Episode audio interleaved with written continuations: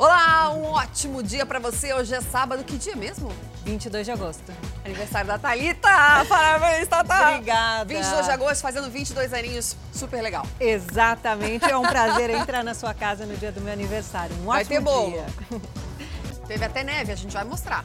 Vai. Será que um dia vai nevar em São Paulo? Já nevou um tempo atrás. Aqui em São Paulo? É, já nevou. Eu acho que foi em Nossa. 1931, uma coisa assim. É, eu sabia em Campos do Jordão, mas aqui não sabia não. Aqui sim. Vamos falar sobre isso aqui na edição de hoje, são 7 horas e 43 minutos. Os drones são os mais novos aliados no combate aos crimes contra o meio ambiente no interior de São Paulo. Exatamente. Com eles, os agentes conseguem fiscalizar com mais agilidade locais de caça ilegal, desmatamento e queimadas. A tecnologia tem auxiliado o trabalho da Polícia Militar Ambiental em operações especiais e nas ações do dia a dia. Com a utilização do drone, a gente chega, tira a foto, aproxima a imagem, consegue identificar emplacamento, condutores, pessoas. Essas imagens foram feitas pelo equipamento da corporação, mostram áreas de pastagens, matas, rios e até locais que o fogo devastou. Antes, para realizar uma fiscalização de queimada, uma equipe demorava em média uma hora, uma hora e meia. Hoje, com a utilização da, da aeronave, com as imagens aéreas, a gente consegue finalizar a fiscalização em 15 ou 20 minutos.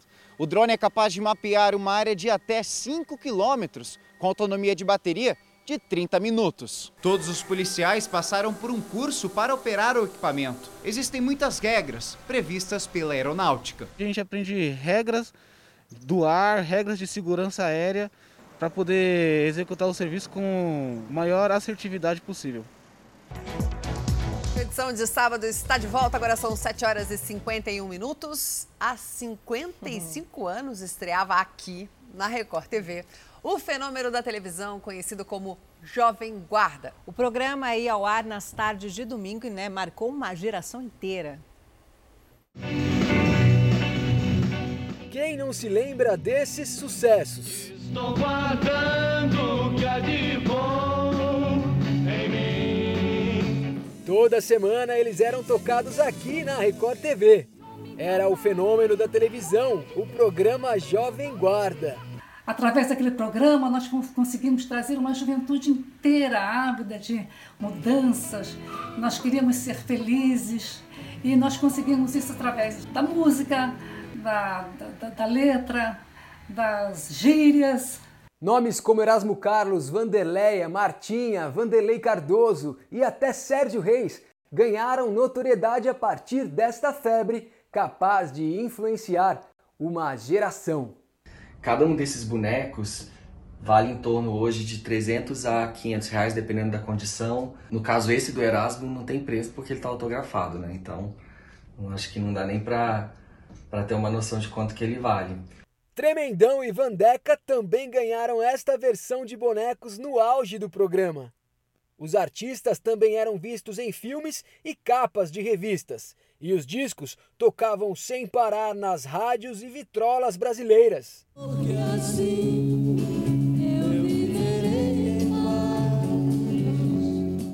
A inserção de carros nas letras das músicas era frequente. Meu carro é vermelho, Muitos ídolos da Jovem Guarda também inspiraram arte na vida de ninguém menos que os próprios filhos. O produtor musical Edu Luque, filho de Eduardo Araújo, é um exemplo. Botinha sem meia, e só na areia eu sem trabalhar. O cantor Márcio Ricardo, filho de Marcos Roberto, também herdou o talento musical de seu pai. Mas posso dizer que a felicidade ainda aqui te espera. Assim como Jade Salim, a cantora filha de Vanderleia. Não quero mais o seu amor. Passadas mais de cinco décadas, a Jovem Guarda continua fazendo sucesso.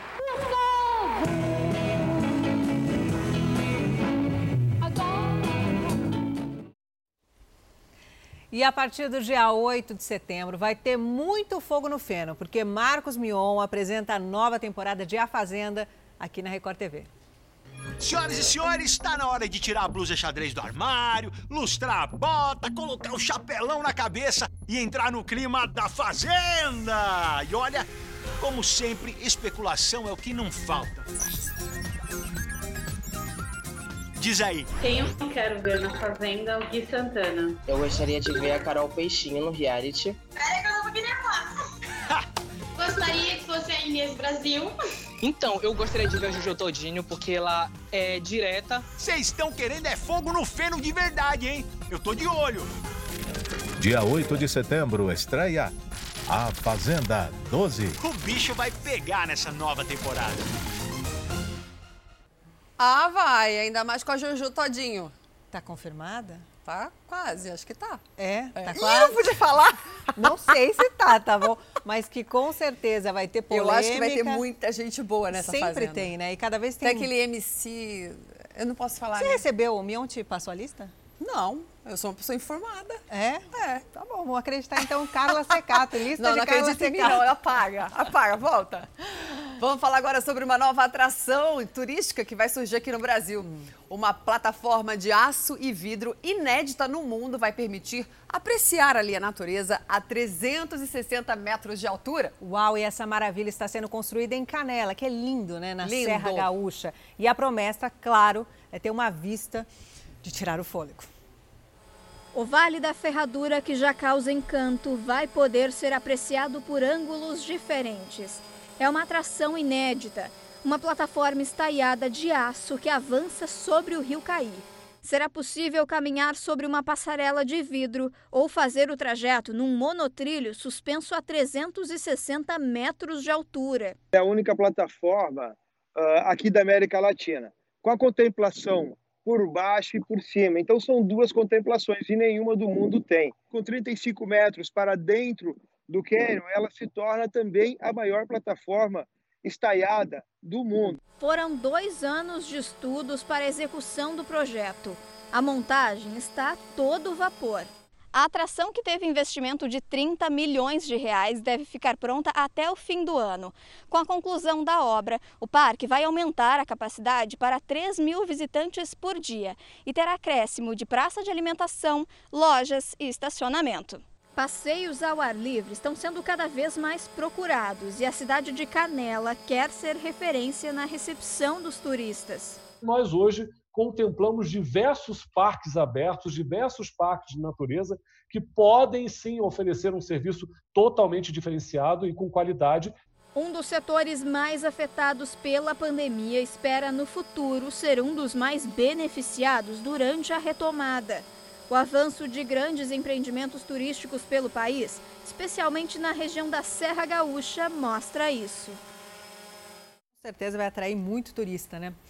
E no Câmara Record deste domingo você vai ver quem são os brasileiros que enfrentam o coronavírus para produzir e distribuir alimentos em meio à pandemia.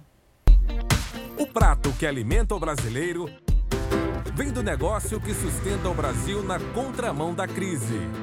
É possível crescer na crise assim. Empenho, Enquanto eu tiver força, energia, eu vou tocando. Criatividade, Quantas estrelas você daria? Cinco estrelas, com certeza. tecnologia. A receita para emprego e renda durante a pandemia. Numa crise dessa e eu sendo contratado numa empresa boa. Comida, do campo ao prato. No Câmara Record. Nesta semana, nosso repórter Julinho Casares mostra no quadro SOS Pet o resgate de dois cachorros da raça Chow Chow. Eles estavam soltos na rua e com sinais de maus tratos. Oi, neném. Hum. Ah, não fica bravo. Hoje nós estamos em Guarulhos, nós vamos averiguar aí um- uma denúncia de maus tratos, dois cachorros da raça Chow Chow que estão todos os dias abandonados na rua. E eles ficam nessa casa, mas o portão fica aberto, eles saem, entram a hora que quer e ataca até as pessoas na rua, né? Porque eles não são filhotes, vê outras pessoas que andam com os cachorros pequenos aqui. Nossa equipe recebeu esses vídeos que mostram os cachorros sozinhos na rua. Aqui uma mulher leva comida para eles e percebe o desespero dos animais. Morrendo de fome, trouxe banana, cenoura. petisco e ração. Eles comeram tudo. Bom, nós estamos aqui com meu amigo o delegado Bruno Lima, que já está averiguando o caso e realmente se enquadra no crime de maus tratos, né, Bruno? Exatamente, muitas marcações. É, pelos vídeos aí nós conseguimos verificar os animais comendo lixo na rua.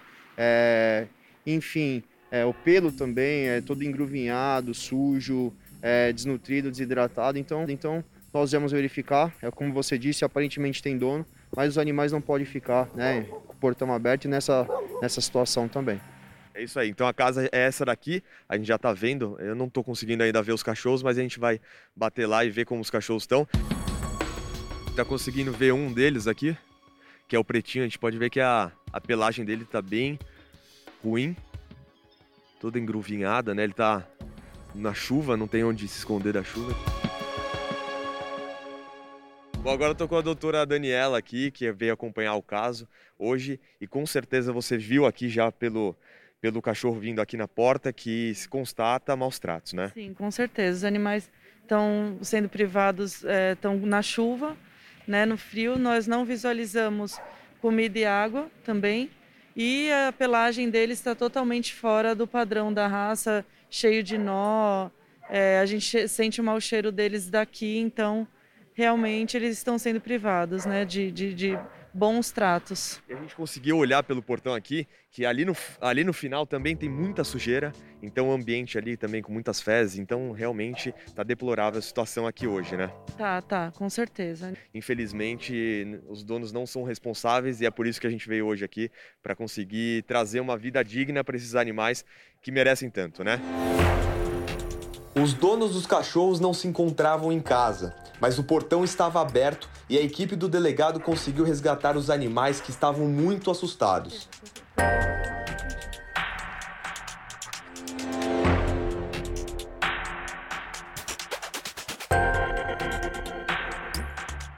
Nós vamos elaborar o boletim de ocorrência de crime de maus tratos.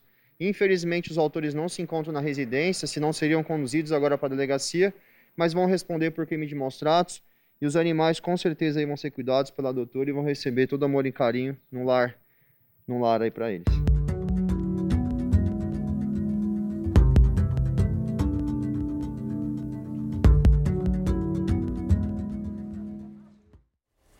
E veja agora os destaques de amanhã do Domingo Espetacular. Um advogado morto numa emboscada. As imagens inéditas e os detalhes surpreendentes que ajudaram a desvendar o crime. Dois irmãos que esbanjam uma vida de luxo. Você vai entender por que eles são suspeitos de banquear tudo isso com o dinheiro dos outros. A Praia dos Tubarões. Esse é o lugar no mundo onde acontecem mais ataques contra banhistas. E a maioria deles bem aqui, na beirinha da água. E aí, arrisca o mergulho? Os bastidores da live de Gustavo Lima. A gente acompanhou os preparativos. Da cama onde o Gustavo Lima vai dormir, ele consegue ter a visão do palco. E o fim inesperado dessa mega produção que movimentou a internet. Famosa pelos cabelos e pelo fôlego.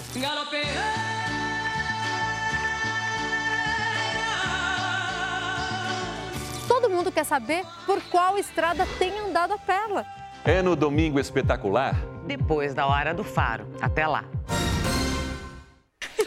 Santa Catarina registrou a menor temperatura do país durante a semana e uma das menores da história. É isso mesmo, Alexandre Mendon. Olha como ele está congelado. Freezing. Parece o boneco daquele filme Frozen.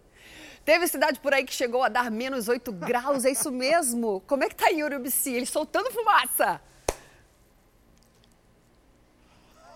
É verdade, Carla. Olha, a temperatura agora, só para você ter uma ideia, está em um grau positivo. Só que o Morro da Igreja, que fica bem aqui do lado, né? Onde nós estamos, nós estamos aqui na Praça Central de Urubici. No Morro da Igreja hoje é que fez menos 8,6 graus. Para vocês terem uma ideia, a temperatura mínima registrada no Brasil, em toda a sua história, né? Foi também no Morro da Igreja, com 12 graus negativos, menos 12 graus. Claro que agora, nesse momento, nós estamos com menos 3 graus no Morro da Igreja aqui em Urubici. Só que esses menos 12 graus aconteceu lá em 1945. Então, desde aquela época que não fazia um frio tão intenso quanto está fazendo hoje, né? Menos 8,6 graus. Agora, aqui em Urubici também, hoje, a máxima não deve passar dos 5 graus positivos, com uma sensação térmica de, de um grau negativo também. Amanhã, domingo, aqui na Serra Catarinense, a máxima vai subir um pouquinho, chega a 13 graus, só que a mínima pela manhã deve chegar a menos 1 grau. Voltamos ao estúdio do Fala Brasil com vocês. Alexandre, eu não estou conseguindo disfarçar. Você está soltando tanta fumaça e a impressão que a gente tem é que você está tremendo. Ele não é de nervoso, não, é de frio. E outra pergunta: tem cristais de gelo ou de água na, na câmera? Dá uma olhadinha aí para mim, porque você está parecendo que está com aquele filtro de, ah. de, de, de rede social, sabe? Olha, exatamente. Eu estou olhando aqui, tem um pouquinho, porque hoje de manhã a gente gravou geada, né? Aqui de manhã, para as matérias que a gente vai mandar aí também para a Record Nacional.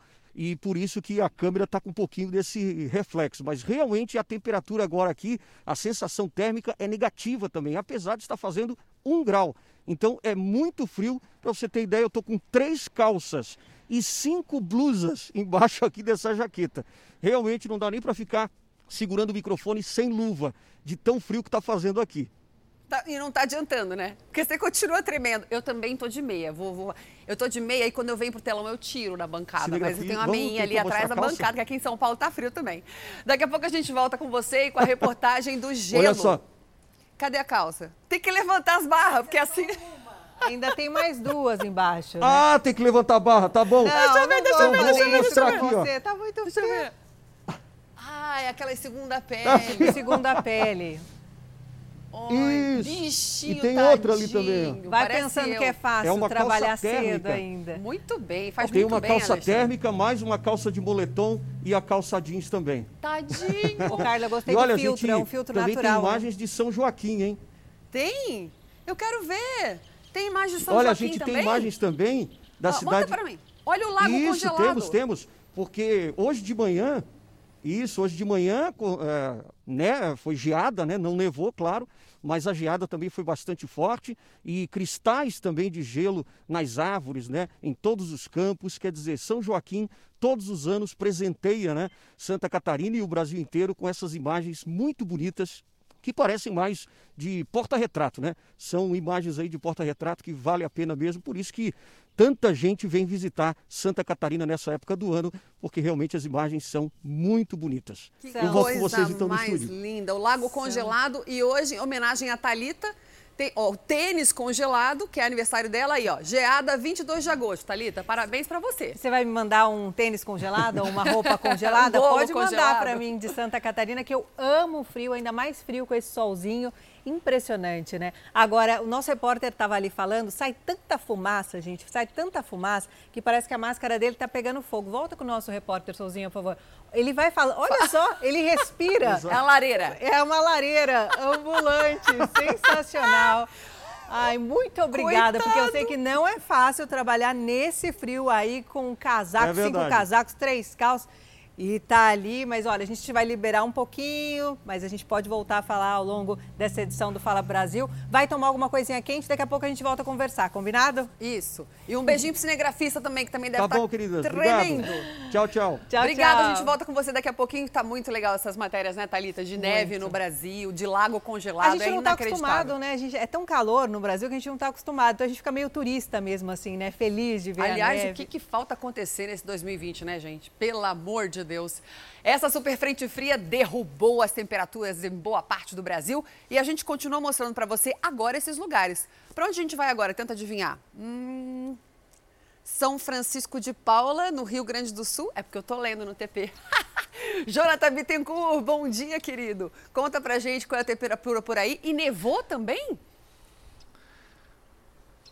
Muito bom dia, bom dia a todos que estão nos acompanhando. Agora a temperatura na casa de 1 grau, 0 grau varia de ponto para ponto da cidade, mas nas últimas horas, madrugada inclusive, chegou a 1 grau negativo, deixando aí esse cenário maravilhoso que vocês estão vendo, de geada, um, um colorido branco que a gente pode perceber no gramado e também aqui nas paisagens naturais dessa cidade da Serra Gaúcha. Agora a gente viu muito frio, neve e viu sol, que é mais bonito ainda, né? Agora um flagrante. Um micro-ônibus com 14 pessoas perde o controle e cai em um rio.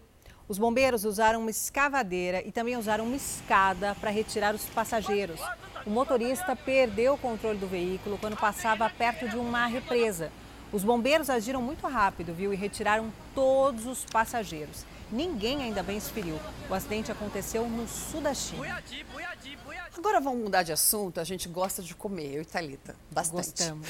Agora, 8h16, eu tenho uma pergunta para você, Thalita. É difícil ou é? Não, não, é de comida. Tá, então tá? é fácil. Você conhece alguém que não gosta de coxinha?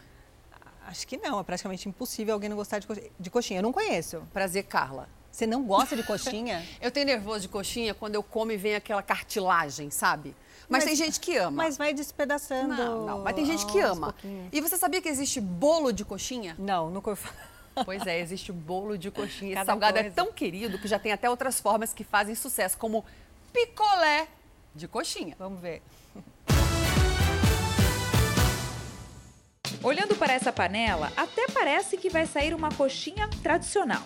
Mas não se engane, depois de 25 anos na cozinha, o que não falta para Beatriz é criatividade. Ela começou sozinha e hoje comanda uma equipe que produz 10 mil salgados por semana. Aqui, definitivamente, o carro-chefe é a coxinha.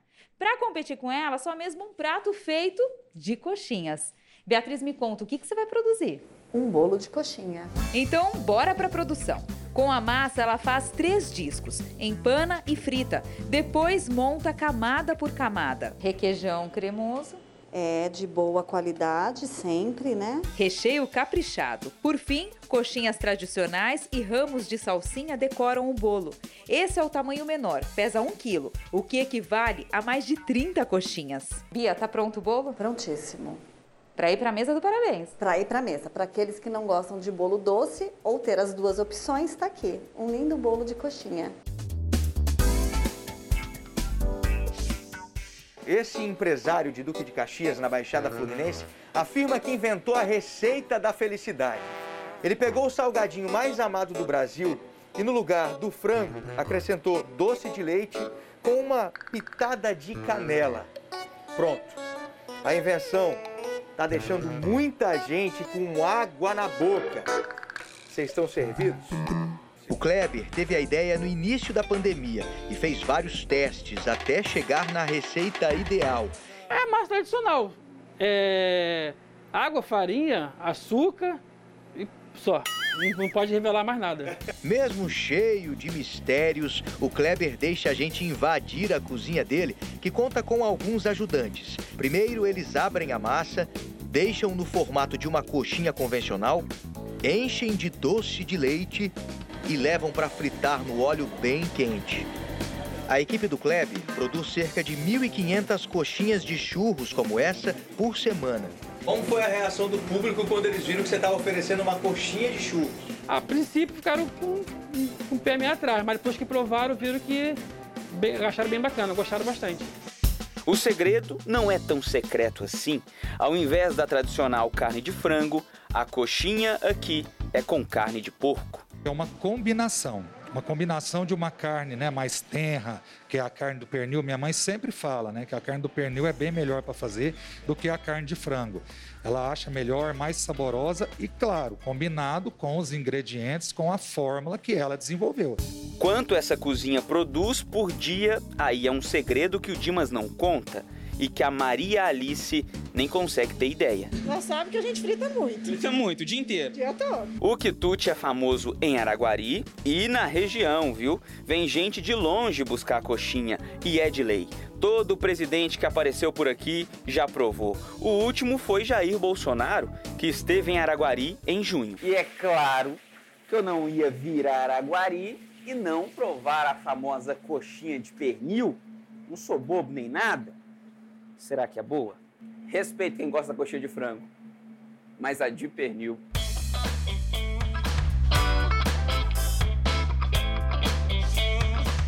Foi olhando na internet que a Maria Isabel teve a ideia de inovar. Criou esse copo recheado de coxinhas. Eu imagino que todo mundo gosta de coxinha, né? E para dar uma inovada, trazer uma coisa diferente, eu decidi fazer esse copo recheado com requeijão, né, cremoso e o bacon frito. A novidade foi para as redes sociais e caiu no gosto dos clientes. A Bel molda as coxinhas, coloca para fritar e prepara o bacon. Depois é só montar. A cada andar de coxinha, além do bacon, muito requeijão cremoso. É de dar água na boca. A Bel vende cada copo por cerca de 15 reais. São 10 coxinhas aqui dentro, é praticamente uma refeição. A intenção dela agora é ampliar ainda mais e fazer com que o próprio cliente escolha as opções de acompanhamento. Tem bastante combinação que dá para fazer, né? Tem bastante opção. Então eu quero assim ampliar, porque tá tendo procura.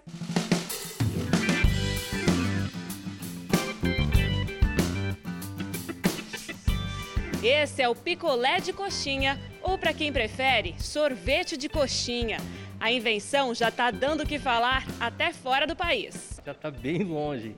Emirados Árabes, já tivemos é, mensagens de lá também, do Japão, Tivemos também de Angola e de Portugal, também pessoal parabenizando aí.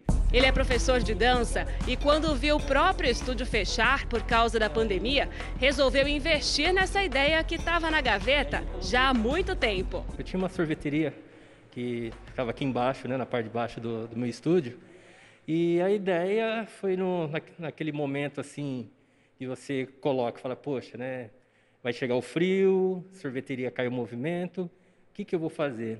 Só que tem um detalhe nessa história. O Clayton nunca havia feito uma coxinha na vida, muito menos a esposa dele.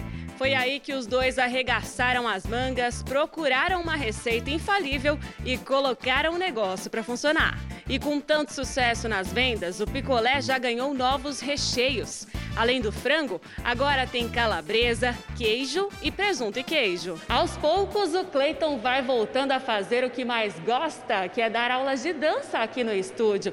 Ele fica assim, ó, a tarde toda com os alunos e à noite a produção vai a todo vapor em casa. E claro, eu não poderia vir aqui sem antes provar o famoso picolé de coxinha. Vamos lá? Vou tirar minha máscara, higienizar as minhas mãos também, que é importante, né? colocá-la aqui com todo cuidado.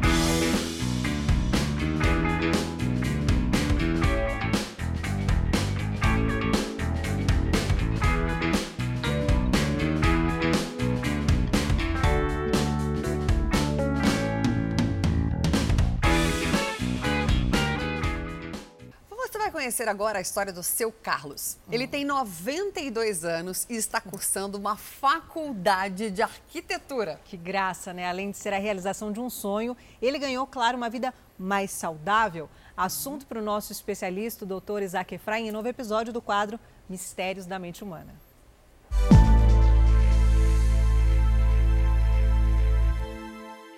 Noventa e dois anos e cursando o terceiro ano da Faculdade de Arquitetura. A pandemia suspendeu as aulas presenciais, mas seu Carlos continua estudando em casa pela internet. Depois do almoço eu estudo um pouco, faço trabalho assim, algum desenho que precisa ser feito para a escola. Realizar um sonho tem sido um desafio produtivo para ele. Você raciocina muito mais com, vamos dizer assim, com, com vontade de, de resolver os problemas funcionando muito bem o raciocínio. Os estímulos são sempre essenciais para a saúde e na terceira idade fazem muita diferença. No contexto de pandemia, isolamento social, os idosos têm sofrido muito com distanciamento da família, amigos, mudança de rotina. Mantê-los ativos agora é ainda mais importante. Estudo, leitura, jogos que coloquem o cérebro para funcionar. O psiquiatra Isaac Efraim diz que as atividades cognitivas são fundamentais. Se você para de estimular cognitivamente um idoso, você está parando de dar estímulos para que o cérebro funcione, funcione e acelerando processos importantes de perdas cognitivas e até processos demenciais.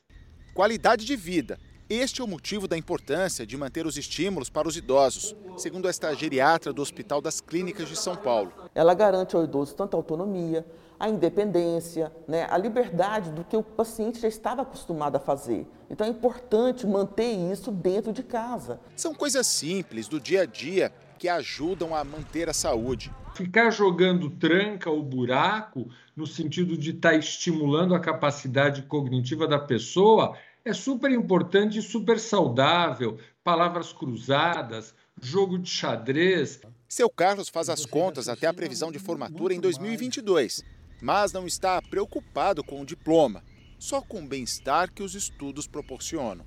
Um raciocínio melhor, um raciocínio mais rápido, tem mais incentivo para poder continuar a matéria. Agora a gente vai falar de uma cachorrinha o um máximo, viu? Uma cachorrinha que foi resgatada das ruas, a Rubi. E agora ela faz entregas de comida junto com o dono. A Rubi é tão incrível, gente, que tem até mochila assim, ó, personalizada e capacete adaptado para trabalhar. Por onde ela passa, chama a atenção. É muita fofura, né? Não há quem não se encante com a Rubi, a Dog Delivery. Você já tinha visto uma cachorrinha entregadora? Não. Primeira vez? É. E o que, que você achou? Que é muito legal. Ganhou até adesivo. Mostra pra gente, ganhou até adesivo da Rubi de presente? É. Sim. Diferente, mas fantástico, achei o máximo. Dá a sensação de que a normalidade um dia volta, porque tá tão confuso tudo isso, principalmente para explicar para as crianças. Então, eu acho que traz esperança. Há três anos é a mesma rotina. A Rubi se arruma toda: peitoral, bag personalizada, capacete e lá vai ela. Pelos ao vento, toda feliz para mais um dia de trabalho com o dono. Eles buscam a comida no restaurante. Enquanto o Miguel entrega o almoço, a Rubi fica quietinha na moto, e surpreende quem faz o pedido. Cachorrinha linda! Uma surpresa boa. Ótima, amo cachorro e eu achei sensacional isso. Eu tô assim, eu não sei nem o que falar. Eu tô impressionada com a Rubi. Linda! Não tem como ela passar despercebida, né? É isso! Eu tô apaixonada, eu quero para mim. A história de amizade entre o Miguel e a Rubi começou oito anos atrás. Ela foi encontrada na rua, abandonada e muito doente. Isso mesmo, eu encontrei a Rubi, ela já tinha mais ou menos um ano e ela está comigo há oito anos. E ela estava com um TVT, que é um tumor venéreo transmissível, né? E carrapato, pulga, anêmica. Aí levamos ela no veterinário, castramos, fizemos uma extração do tumor e ela fez quimioterapia, fez cinco sessões de quimioterapia. Foi, foi um, se emociona só de lembrar dessa época e do Foi... estado que você encontrou a cachorrinha. Foi uma fase muito difícil quando ela começou a tomar quimioterapia, porque caiu todos os pelos dela e eu achei que ela não ia resistir. A Rubi sempre foi apaixonada por moto. Quando o Miguel chegava do trabalho, ela já subia correndo. Você ia trabalhar, ela subia correndo na moto. É, é, na verdade começou assim, eu, quando eu voltava do trabalho, que eu parava a moto em frente de casa, né? Na hora que eu abri o portão para guardar a moto, ela subia, corria e subia em cima da moto. E hoje e ela faz isso até hoje. Me acompanha todos os dias na entrega. Há, há três anos que a gente trabalha no aplicativo de, de delivery, né? E ela tem 4 mil entregas já. E você nunca foi multado? Então, nunca fui multado. Eu já levei multa no carro, ela por ela estar tá no meu colo, mas de moto não. Durante a pandemia, muitos restaurantes que davam comida para cachorros de rua foram fechados. Foi aí que o Miguel teve a ideia do projeto Saquinho Mata Fome, que distribui rações para cães e máscaras para moradores de rua. Eu comecei até com uma ação pequena, eu comprei um quilo de ração que deu para mim fazer sete saquinhos. Hoje eu tenho, em vez de sete saquinhos, eu já consegui 700 saquinhos. A Rubi que me ensinou né, a, a ter esse amor pelos pets e respeitar por, os cachorrinhos de rua. A Rubi é uma graça sensacional e a causa desse dono ajudando né, os moradores e também os cachorrinhos de rua. Agora vamos falar da questão da segurança. Né? O Detran de São Paulo alerta: o condutor deve ter domínio completo do veículo. Conforme previsto no Código de Trânsito, o transporte de animais é proibido à esquerda do motorista, entre seus braços ou pernas e na parte externa do veículo. O motorista pode ser autuado pelos órgãos de fiscalização. Você vai conhecer agora um cachorrinho ao vivo. Já põe aí pra gente, Souzinha. O Jack. Beatriz Casadei, querida, bom dia. Quem é o Jack? Por quem ele foi adotado? Oi, Carla, Talita, bom dia para vocês, para todo mundo do Fala Brasil. Vou mostrar, olha só, o Jack tá prontinho aqui para dar entrevista para vocês. Oi, Jack, o Jack trabalha aqui, gente, trabalha não, né? Ele é o mascotinho aqui do Batalhão do Corpo de Bombeiros do Tatuapé. Ele está aqui há cinco anos, chegou aqui com 40 dias. E a principal função do Jack, esse dálmata lindo que vocês estão vendo, é dar amor, alegria para o batalhão, né, Verdade. né, Cabo Aurélio? Cabo. Aurélio, ele aqui babando pelo Jack, todo mundo ama muito esse cachorrinho, Verdade, né? Verdade, muito. Bem conhecido aqui no Tatuapé. E o Jack, ele, é, ele melhora o astral aqui, né? Muito. Vocês têm muitas, têm muitas ocorrências, muitos chamados, enfim. Quando vocês terminam o trabalho, chegar aqui e ter um abraço gostoso do, Jack é demais, é né? É verdade, todo dia, né? Ele é muito, muito alegre, muito companheiro. Agora, Talita, Carla, olha só, eu vou mostrar para vocês porque o Jack recebe muitas visitas aqui. Hoje tá frio e nada melhor que um abraço quentinho. E olha o que o Jack vai fazer. Aurélio, Jack. vamos lá? Aê, Jack, achou. Agora eu vou mostrar para vocês o tamanho do Jack, ele vai me dar um abraço. Ah, ah, desculpa. Aí, Jack, ó. Olha o tamanho. Quer dizer, todo mundo que chega aqui, ele abraça, é isso, Cabo? Exato. Vem cá, Jack. Vamos Senta, ver. Senta. Dá um abraço, dá um Jack. Abraço, né? Vem, Jack, chama vem, ele. Vem, Jack, dá um abraço, vem. Ih, só faltava ele não me abraçar agora, ao vivo. Jack, me abraça, vem, dá um abraço. Vai, Jack, aqui, vem. Ixi, agora. É, o Jack não tá afim hoje, acho que tá muito frio. Ele não foi com a minha cara, ele já me abraçou. Hoje ele tem 1,40m de altura, Isso 39 que eu queria quilos. mostrar. E Isso ele que fez eu queria mostrar o olho dele, a outra parte é toda pretinha. Olha que coisa, ma... meu é Deus, lindo? parece uma máscara. Que coisa mais linda. Ele Eu não quis acho. abraçar, Beatriz. Será que ele gosta mais de morena? Carla, eu acho que ele ficou. Eu acho que Tímido. ele ficou tímido. Vira, Com a fica de frente aqui, pra ó, ele, o fica na tá frente do, do adestrador dele, Beatriz, vê se ele te abraça. Fica na frente Vem, dele mesmo, bem na frente. Dá um abraço, meu amor. Assim. Vem um abraço, meu amor. Não quer saber de você não, vai Beatriz. passar essa vergonha. Por favor. Jack, eu tô te pedindo. E ele tá fazendo uma cara de blazer pra mim. Olha isso. Agora o dono ele abraça rapidinho, né? Jack, Mostra aí. Você não faça isso. Olha. Ele me olhou de lado, de canto. Ô, Jack, Jack. Ô. Jack, você não faça isso comigo. Me abraça. Vai, dá um abraço nela. Vem. Aqui. Nossa dá um Ô, abraço Bia, nela, Jack. ele te abraçou Ei, antes da gente entrar no ar? Ele te abraçou antes da gente entrar no ar? Eu juro pra Que vocês. vergonha, Jack. Eu juro pra vocês que ele abraçou. Ele abraçou, tô com um casaco claro aqui. E agora, ao vivo, ele me faz passar essa vergonha. Olha, me ignorando. Ai, não tô acreditando, Aurélio. Ô, Jack, ô, dá um abraço E nela. se eu der um pedaço de queijo pra ele? Será? Vamos Aí ver. eu vou ver se é Queijo? gosta de queijo? Vamos ver, segura. Agora ele vai, agora ele vai te E agarrar. agora, eu tô mais atraente? eu tô mais atraente? Olha o Ai, eu amo esse jornal, gente, eu amo. Jack, eu- e agora? Hein, Jack? Você Agora vai me pede pra ele te abraçar. Ah! Dá o queijo. Então, ó, olha o que ele faz. Não, eu desisto. É o queijo que ele quer. Eu vou fazer uma coisa. Me abraça por livre e espontânea pre- pressão. velho. Thalita, Coitada, Carla, ele coitada. consegue adivinhar que mão que tá o queijo. Olha só, peraí. Ó, tá aqui. Peraí que eu vou. Olha que lindo! Ai, que amor!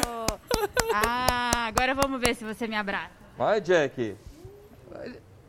Ele é o quê? Ai, meu Deus, Aurélio, faz alguma coisa pra salvar minha reputação. Ô, um Bia, abraço obrigada, meu Jack. amor. Vem, Jack. Aqui. Aqui, Jack, aqui, aqui, aqui. Bom, aqui. gente, quem vier aqui Vem aqui. pro batalhão... Eu vou, vamos ver se ele me conhecer o Jack, ele abraça. Abraça Eu sim. juro que ele abraça, ele é famoso nas redes sociais, seguem o Jack. Ele me ignorou, tá querendo distância por causa, acho que da Covid-19, não sei. Mas é isso, o Jack é um amor, é um fofo e tá aqui pra alegrar o dia de todo mundo, mas acho que ele não foi muito com a minha cara, não. Ou com a câmera, gente. Thalita, Carla. Obrigada, Bia. Mas a gente não vai desistir, viu, Carla? O Jack ainda volta nessa edição do Fala Brasil, viu? Ah, eu vou, vou lá, vou tentar ver se ele me abraça. Vou encher. é, aqui ele funciona igual a gente, Bia, só a base de comida. Daqui a pouco a gente volta, Bia. Obrigada. Bom, vamos voltar a falar do que? Do tempo, dessa super frente fria que baixou as temperaturas em muitas cidades do Brasil. E vamos saber como é que fica o tempo agora em São Paulo. Quem está passando frio? Porque hoje são vários repórteres passando frio, né? Todos agasalhados. É o nosso repórter Lucas Pereira, meu amigo. Deve estar um frio aí onde você está, no Ibirapuera. Qual que é a previsão? Hoje foi difícil acordar aqui em São Paulo, hein, Lucas? Com certeza. Bom dia, Thalita, Carla, bom dia a todos. Olha, hoje é para os corajosos, viu? Por isso é que, para trabalhar o ar livre, ó, de luva, cachecol, porque não é só no sul do Brasil que tá frio, não. Aqui em São Paulo também frio. Aliás, final de semana mais frio do ano aqui em São Paulo, exatamente esse, chegando frio intenso somente mais para o final né, do, do inverno. A gente está quase no final de agosto, mas quando chegou o frio, chegou para valer. E olha, hoje a temperatura aqui no máximo vai chegar a 12 graus. A gente tem 9 graus nesse momento, com chuva a qualquer hora. Tempo nublado aqui no Parque do Ibirapuera, em São Paulo. Mas olha, a boa notícia é de que amanhã vai melhorar, viu? Amanhã vai parar de chover.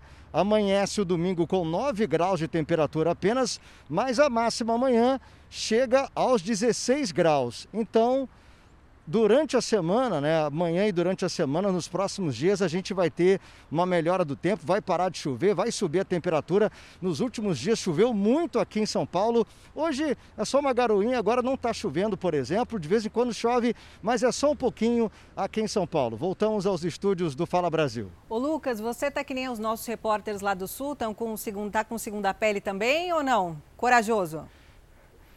Olha, ó, uma segunda pele, depois uma blusa, depois esse casaco aqui, luva, cachecolzinho. Só não tô com gorro, porque senão não ia dar nem para ver meu rosto, né? Com máscara e gorro, já imaginou?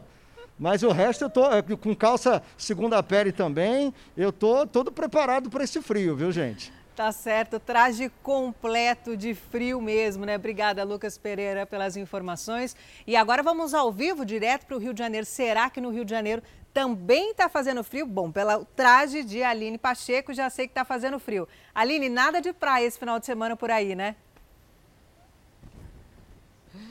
Só se alguém for muito corajoso para surfar nesse mar que está revoltado. Bom dia para todo mundo. O dia para o carioca é para quem tem coragem de sair da cama, gente. Nesse momento está soprando um vento tão gelado que eu improvisei uma meia luva por aqui. Sabe quanto? 17 graus agora, com sensação térmica de 15 graus. E olha aqui, a chuvinha que não para e não vai parar. Eu falei chuvinha porque há uns 15 minutos era uma chuva tão forte, tão forte, tão forte, que a gente teve que vir dirigindo que nem tartaruga, porque não estava dando para enxergar nada na frente. Tava um fog também, uma nebulosidade muito grande. E como vocês podem ver, essa pracinha aqui, que era para estar lotada de criança essa hora já, porque a gente está bem pertinho do Aqua Rio, não tem ninguém. Vai chover durante todo o dia, amanhã também vai ficar igualzinho, a máxima não vai passar dos 19 graus. Ah, e quando volta o sol? Só semana que vem. E a temperatura só vai subir no próximo fim de semana.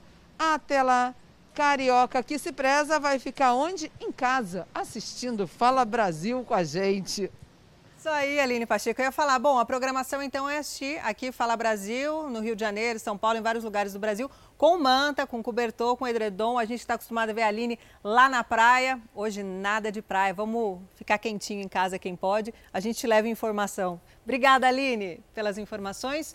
Vamos saber como é que vai ficar o tempo na Bahia. Bahia combina com sol, calor. Ah, eu acho que lá, então, será que esse frio não chegou? Vamos descobrir agora com Maíra Portela. Maíra, um ótimo dia para você. Chegou o frio por aí? Olá, bom dia. Olha, graças a Deus não chegou não, viu? A previsão aqui é de sol, dia quente. Os termômetros hoje devem marcar 30 graus. Nós estamos aqui na Praia da Ribeira, que é uma parada obrigatória para os turistas que vêm visitar Salvador para tomar um sorvete que é famoso por aqui e apreciar essa vista linda. O sol já brilha forte, deve ser assim durante todo o dia. No domingo, que o tempo já muda um pouco, o, céu, o sol vai ficar encoberto, há possibilidade de chuva e até de trovoada. A temperatura no domingo ela deve variar entre 22 e 28 graus. Agora, Carla, Talita, já fica o convite para depois da pandemia, vocês precisam vir até aqui para tomar esse sorvete, apreciando essa vista maravilhosa, viu? Voltamos aos estúdios do Fala Brasil. Combinado, você topa, Carla? Ela fez convite em rede nacional. Eu topo tudo. Eu tô no, no, no, num grau de cansaço com essa pandemia. Eu não sei se já pode viajar, eu tô com medo de viajar. Mas atualmente, se me chamar para ir na esquina, ver a rua e os carros passando, eu vou. Tá bom, então a Carla topou. Obrigada, Maíra, eu também vou topar, viu? Obrigada pelas informações. Aproveite esse pouquinho de sol, porque aqui tá frio. E como será, gente, que vai ficar o tempo no interior de São Paulo, hein? Quem vai contar pra gente ao vivo é o nosso repórter o Yuri Macri, que fala de São José do Rio Preto. Yuri, muito frio por aí, mas tá sol, né? Muito frio por aqui, olha só, uma cena atípica em São José do Rio Preto. A gente está com uma blusa e um casaco por cima, porque aqui a gente sempre tem temperaturas muito altas. Essa onda de mar, ar polar chegou aqui na nossa região e derrubou bruscamente as temperaturas aqui no interior do estado. Em São José do Rio Preto, de onde nós estamos falando, e Araçatuba, nós temos sempre temperaturas acima aí dos 30 graus, mas nessas duas cidades aí nessa madrugada madrugada a gente teve mínimas aí previstas de 13 graus. Antes de entrar ao vivo aqui com vocês, meninas, eu dei uma olhadinha no celular e tava 9 graus aqui em São José do Rio Preto. Ontem choveu aqui na nossa cidade, o que deu um alívio aí, porque a gente estava quase 50 dias sem chuvas aqui na nossa região, então deu um alívio, ficou um pouco mais úmido o ar. Porém, para amanhã não temos chuva, Pode ser que caia ainda uma chuvinha hoje aqui em São José do Rio Preto, mas amanhã amanhece gelado, porque a mínima para amanhã é de 14 graus e a máxima pode chegar aí na casa dos 26 graus. Então, para o pessoal que mora aqui no Noroeste, Oeste Paulista, é bom preparar cobertor, se agasalhar e quem sabe aí, né? Um chocolate quente, uma sopinha. Ontem já teve sopinha em casa e quem sabe para amanhã dá até para fazer uma feijoada. Voltamos aí para o estúdio do Fala Brasil. Boa sugestão, Yuri. Normalmente São José, é frio, é, aliás, São José é quente, né? Agora com frio. Obrigada pelas suas informações. Aqui em São Paulo, quando eu acordei, também estava 9 graus. Do interior de São Paulo, vamos direto para o Nordeste. Calor? Nordeste combina com calor. Não é isso, Roberta Trindade? O fim de semana será quente aí, Natal? Olha, vai ser muito quente, viu? Aliás, já está pegando fogo por aqui. 29 graus a máxima. E olha, nada de chuva, só com algumas nuvens.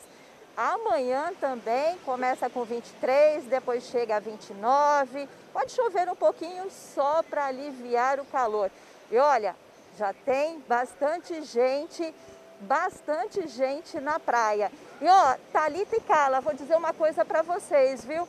Outro dia vocês estavam pedindo comidinhas aí para os repórteres. Eu vi um pessoal aí que estava inclusive, que estava inclusive é, comendo aí pastel, tudo, e a gente trouxe água de coco aqui para vocês experimentarem. Eu volto com vocês aí no estúdio. Olha, Carla, a gente está ficando com uma, você sabe que a gente está ficando com uma fama que a gente pede comida para os repórteres ao vivo, hein? Pois é, mas mas água de coco hidrata, é saudável, Pela tela né? assim não vale não, viu? Tem que trazer aqui no estúdio, amor. Manda. Mas valeu a intenção. Valeu a intenção. A água de coco é ótimo, hidrata. Muito obrigada pela Tô sua com uma saudade de uma praia, participação. nossa. Bom, a gente segue aqui nosso giro. Nós já fomos para a Bahia, nós fomos para Salvador. Agora a gente vai para um outro lugar lá da Bahia, conferir como estão as temperaturas. Vamos até Itacaré, quem tem as informações. Ao vivo para a gente é Camila Moraes. Camila, um ótimo dia para você. Conta para a gente como é que está o tempo por aí, Camila? Oi, ótimo dia para você, para todos que acompanham o Fala Brasil. O tempo está bem diferente dos últimos sábados que vocês têm acompanhado. Tava tanta, tava tendo muita chuva, né? E hoje O sol está brilhando forte, nesse momento faz 24 graus, mas a sensação até de um pouquinho mais. Hoje a máxima ainda deve atingir os 27, mas dá para ver que tem algumas nuvens já no céu. Isso é sinal que pode chover ainda neste sábado em Itacaré, no período aí da tarde e também da noite. No domingo o tempo não fica diferente, o sol aparece com muitas nuvens no céu e pode chover a qualquer hora do dia, mas por enquanto a gente aproveita para curtir a paisagem. Tem até uma moradora ali curtindo um stand-up nesse dia de sol aqui em Itacaré. Voltamos aos estúdios do Fala Brasil. Agora, a gente sabe o tradicional pãozinho francês? Tem uma notícia que não é muito boa não, viu? Deve ficar mais caro. Você gosta? Vai falar Amo. que não gosta, Amo. porque não gostou de coxinha, pão francês, todo mundo gosta, né? Agora, boa notícia, quer dizer, não é boa notícia, porque o aumento né, do preço da farinha, claro, pode cair no bolso de todos nós, consumidores. Essa Thalita, olha. Ué, hoje ela tá toda saidinha. É aniversário, né? Só porque é aniversário dela. Mas é que assim, é meio inédito. Mas você merece. Ah, você merece. O produto é importado, gente, para fazer. Eu não consigo entender por que que tem que importar farinha para fazer pão no Brasil. Mas é importado. E com o dólar nas alturas, o custo da produção aumentou nas padarias. Mesmo assim, muitos, muitas não repassam para não assustar os clientes, não aumentam os preços. Dá uma olhadinha. Como resistir a um pão quentinho? Impossível, né? Todos os dias já da semana eu tenho que comer um pão de manhã. Se eu não comer o pão de manhã, não é a mesma coisa. Pois este companheiro dos brasileiros deve ficar mais caro para o consumidor. Tudo por causa do preço da farinha. A maior parte do trigo usado nas farinhas de panificação é importada. Durante a pandemia, a matéria-prima de bolos, pães e biscoitos subiu cerca de 20%.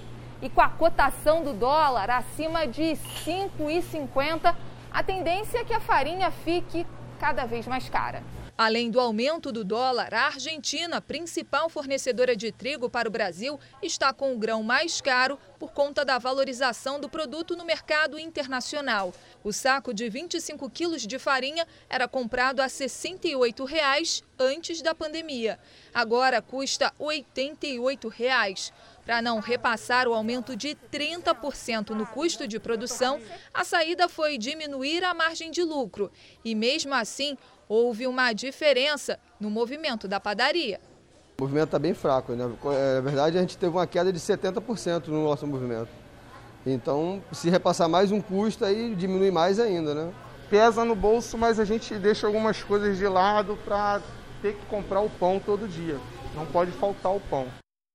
Pão é bom demais, né? E que tal a gente ir agora para uma padaria em São Paulo? O Humberto Ascenso está lá. Oi, Humberto, tudo bom, querido? Foi ele que trouxe o pastel pra gente. Hoje você vai mostrar o quê? Quero ver todas as delícias agora, 8h59, você que está em casa. Você pode ir pegar um cafezinho, tá bom? Mas volta pro sofá para ficar com a gente. Conta aí o que, que tem de bom na padaria. Queria estar aí, viu? Bom dia, meninas. Hoje eu trouxe até uma sacola para fazer as encomendas aqui. O que vocês quiserem, eu levo, tá bom? Hoje não tem briga, não vai ter disputa. Hoje é só me mandar a lista que eu levo. E opção é o que não falta, viu? Porque a gente acabou de falar de pão, mas dá uma olhada em tudo isso que eu tenho para mostrar para vocês aqui. Dá só uma olhada nessa pista que começa ali, ó, com sanduíches prontos. Aí a gente anda mais um pouquinho, ó, você vai ver frios, frutas. A gente ainda está na parte mais light, tá bom, meninas? Mas daqui a pouco você vai ver que é a parte de enfiar o pé na jaca. Começou ali, ó, pães de todos os tipos, inclusive panetone no formato de pão de forma, que eu tô de olho nele aqui. Daqui a pouquinho, quando acabar essa entrada, eu vou atacar. E agora sim, olha aqui, ó. Esse é o momento de enfiar o pé na jaca, inclusive com esse pão que se chama brocado. Olha, ele tem um ovo é, colocado dentro dele. Ele- o ovo é frito dentro do pão, meninas. Não é fácil não aguentar, né? Humberto. Agora, eu tô aqui nessa padaria porque geralmente a gente sente mais fome no frio, né? Vocês sabem por que, que a gente sente mais fome no frio? Não, conta pra gente, não sei. o nosso corpo precisa de mais energia para se manter aquecido. Então ele dá essa informação, né, dizendo que quer mais comida. Só que a gente acaba enfiando o pé na jaca, né? A gente acaba se entregando aqui para essas delícias. Esse essa pista de café continental, como a gente chama, tem um nome chique também, porque vai até mais tarde, é o tal do brunch. E eu vou falar com o Daniel, que é o gerente da padaria aqui. Como é que é, Daniel, que é aniversariante amanhã, vai fazer 44 anos, foi criado dentro de uma padaria, certo? Daniel, por que, que o pessoal vem mais. No inverno, o pessoal vem procurar mais esse tal do brunch, que é o café da manhã estendido? Vem procurar o brunch e se servir num, num café com uma grande variedade, né? A gente tem todas as opções de, de quentes, frios, uma parte de chocolate, chocolate europeu, uns cafés bem bacana feito aqui com muito carinho e tomando cuidado, um distanciamento entre o pessoal para que a gente consiga atender, trazendo segurança e da mesma forma trazer essa, digamos assim, essa qualidade no, no atendimento para os clientes e a segurança para os funcionários no modo geral. É, a gente observa aqui, ó, bastante gente já tomando seu brunch. Vamos dar uma circulada pela padaria? Obrigado, Daniel. E feliz aniversário amanhã, viu? Olha ele comemorando ao vivo aqui, né, no Fala Brasil. Deixa eu ver aqui, tem uma família ali. Eu vou conversar com eles. Essa família já sentou aqui faz pelo menos mais de meia hora, né? Como é que tá? Já tá forradinho? Já, tá tudo bem, graças a Deus. Mas se comportou ali diante daquela pista ou enfiou o pé na jaca? Ah, não tem como, né? Tem que enfiar o pé na jaca. Friozinho, você sente mais fome? Sim, bem mais fome. Tá certo, olha, deixa eu conversar com essa menina aqui. Ela estava dizendo o seguinte, que durante a semana café da manhã é em casa, né? Sim. E... Qual que é a diferença do café na padaria? É que tem mais coisa e aí às vezes na semana a mãe corta um pouquinho e agora, tipo no final de semana, ela deixa fazer mais tudo, comer tudo. Café da manhã no final de semana tá liberado? Tá liberado. Pode tudo? Pode. Ô, Humberto. Olha, tem que aproveitar, deixa eu ver o garotão aqui Humberto, também. eu posso pedir um Você favor? também? Aham. Uhum. Aproveitou aqui? Aproveitei.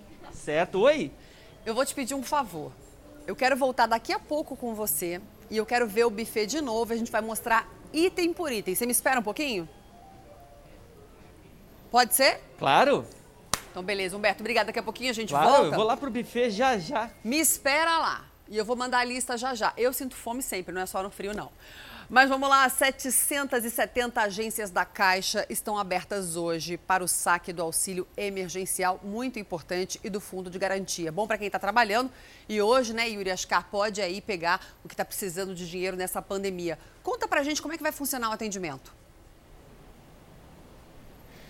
Bom dia, Carla. Bom dia a todos. As agências abriram às 8 da manhã e vão fechar ao meio-dia, mas vão ser atendidos somente aqueles trabalhadores nascidos em junho para o saque do auxílio emergencial e também aqueles que fizeram aniversário em março, que vão poder retirar o dinheiro referente à parcela do fundo de garantia. As restrições são exatamente para evitar aglomerações na porta das agências e também nas casas lotéricas. Para os nascidos em outros meses, o banco informa que os prazos para depósito em conta e de saques em espécie vão continuar de acordo com o calendário já estabelecido, que prossegue até dezembro.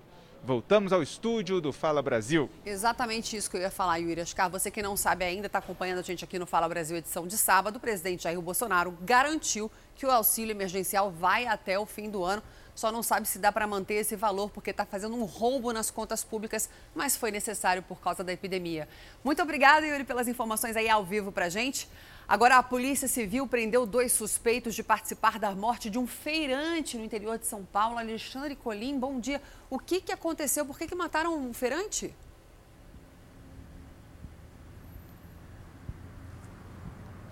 Oi, Carla, bom dia para você, bom dia, Thalita, bom dia para todo mundo que nesse momento está acompanhando o Fala Brasil. A polícia está trabalhando com a hipótese, Carla, de uma execução. O crime apresenta características de execução. Inclusive, nesse momento, depois de quatro prisões, a polícia está procurando um quinto homem que teria participado desse assassinato.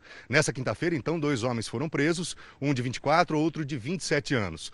Logo depois do crime que aconteceu em outubro do ano passado, a polícia já de imediato conseguiu prender outros dois, um de 18 e um de 24 anos. O crime aconteceu em outubro né, de 2019, quando o feirante Gustavo Domingues, 33 anos, saía de casa de madrugada né, para trabalhar com a esposa, estava acompanhado da esposa, inclusive grávida, e esses homens se aproximaram. E aí ele acabou sendo atingido por um tiro e ele não resistiu. A esposa, como ela viu tudo o que aconteceu, ela foi ferida com uma coronhada dessa arma que teria sido usada para matar o feirante. E desde então, a polícia trabalha então com essa possibilidade de uma execução. Porém, Carla, Thalita, E todo mundo que acompanha Fala Brasil, as motivações ainda não tão claras. Por essa razão, a polícia está tentando identificar o que, que poderia ter ocasionado um crime nessas circunstâncias. Fato é que agora a polícia está trabalhando então para prender esse quinto homem. O conjunto probatório é muito forte, ele já teria sido inclusive identificado com a intenção então de prender, de completar né, o rol de prisões, cinco homens que vão poder dar mais explicações, especialmente sobre a motivação, o que, que teria acontecido, o que motivou a morte desse ferante. Voltamos ao estúdio do Fala Brasil. Obrigada, Colim, pelas informações. Daqui a pouco também uma menina estava num estúdio de tatuagem no Rio de Janeiro, 15 anos, foi baleada e não resistiu. Obrigada. Eu ia perguntar como é que estava a previsão do tempo lá, porque ele está todo na beca, está em Bauru, interior de São Paulo. Mas eu quanto que está fazendo aí que a gente já mostrou até neve? Ai, acho que ele não está me ouvindo. Poxa vida. É assim mesmo aqui no Fala Brasil de sábado, Mas ele agradeceu, ele fez assim, é agradeceu assim Beca. A gente vai mostrar daqui a pouquinho mais um giro pelo Brasil com neve ao vivo do Rio Grande do Sul. As estatísticas de feminicídio crescem a cada ano no Brasil, infelizmente, e às vezes as mulheres são vítimas junto com os próprios filhos. Hoje nós vamos mostrar a reviravolta em um caso que começou com uma denúncia de abandono do lar. Na verdade, um crime encomendado pelo marido. É início da tarde do dia 17 de outubro de 2018. Um aluno da Escola Municipal José Galhaço Prata, em Itaguaí, interior do Rio de Janeiro, entra na sala da diretoria com um celular. Um homem não identificado está na linha. Ele manda a diretora fechar a escola. O tráfico de drogas ordena o toque de recolher em represália à morte de um traficante da região. Quase ao mesmo tempo, perto dali, a dona de casa, Fabiane Azevedo Lima, lava roupa no quintal. Ela ainda precisa deixar o almoço pronto para o filho que vai retornar da aula. Era um dia normal de afazeres domésticos, até que algo a faz parar de repente. O que aconteceu a seguir neste local até hoje não foi totalmente esclarecido. No início, a única versão era de um vizinho que disse ter visto Fabiane e os filhos indo embora de casa num caminhão de mudança. Até que o vizinho, que a polícia descobriu se tratar de um traficante, e o marido de Fabiane foram presos, suspeitos pelas mortes de mãe e filhos. Foi uma reviravolta em uma história cheia de mistérios e contradições. Marlon, à época, alegava abandono de lar e dava detalhes sobre o desaparecimento da mulher. Os documentos dela, bolsa, necessaire que ela costumava sair para ir na rua, estavam tudo em cima da cama, com identidade, CPF, todos os documentos dela. A, o guarda-roupa também não foi mexido, não foi tocado nenhuma roupa. Mas o vizinho, Marcos Carlos André Vieira dos Santos, de apelido Herê, foi o primeiro a entregá-lo. Em depoimento na delegacia de homicídios, Marcos disse que Marlon o procurou dias antes com uma proposta. Você conhece alguém que teria coragem de matar umas pessoas para mim? Para ganhar um dinheiro? Pois eu estou com muita esquentação de cabeça. Marcos perguntou quem seria o alvo. Marlon respondeu: é para matar e sumir com Fabiane, Gabriel e Tainá. Segundo o depoimento, Marcos não aceitou o serviço, mas o traficante disse que indicou outros criminosos. Roger Magalhães, vulgo Jorjão, e o Neguinho da Babilônia foram contratados por Marlon para assumir com as duas crianças e com Fabiane. E segue dizendo: Fabiane e as crianças foram colocadas dentro do baú do caminhão junto com os bens da mudança. Fabiane estava calada e demonstrava medo. O que, que vocês acham que aconteceu desse dia? Eu acho que levaram, eu acho que executaram à noite, porque o álibi dele, ele diz que, o Marlon diz que estava na casa de uma, uma determinada pessoa e na quebra de sigilo telefônico mostra que ele não estava. A polícia levantou que um dos traficantes citados na época do inquérito havia sido morto pouco tempo depois. O outro nunca foi localizado. O paradeiro dos corpos também é desconhecido. Fabiane tinha 36 anos. Gabriel, de 11, e Tainá, de 7, eram filhos do primeiro casamento. Ela e Marlon estavam juntos há três anos, mas haviam casado de papel passado há 28 dias. Marlon era visto como um marido ciumento. ele ligava o tempo todo, ele, ele monitorava o tempo todo. Era uma coisa meio, meio doente mesmo, né? Marlon chegou a ser preso temporariamente, mas agora aguarda em liberdade o julgamento. Ele é réu no processo por homicídio doloso qualificado, por motivo fútil e impossibilidade de defesa das vítimas, por feminicídio e ocultação de cadáveres. O vizinho está preso e será julgado pelo triplo homicídio e ocultação de cadáveres. Marcos responde ainda por tráfico de drogas. Este homem atuou por 33 anos como investigador da Polícia Civil. Ele também é psicólogo os últimos 23 foram dedicados a homicídios da capital do Rio, período em que esteve diante de centenas de feminicidas. Gilvan levantou um perfil desse tipo de criminoso baseado no estudo realizado com 50 indivíduos. Quando pergunto se os acusados sentem remorso ou arrependimento, a resposta é direta. Não, não é arrependimento. São homens covardes resolvendo problemas emocionais de forma violenta. E aí, quando eles são apanhados, choro, mas é choro extorsivo, querendo de você a pena e a compaixão. Ele se arrepende porque o crime dele não deu certo. O julgamento de Marlon ainda não tem data marcada.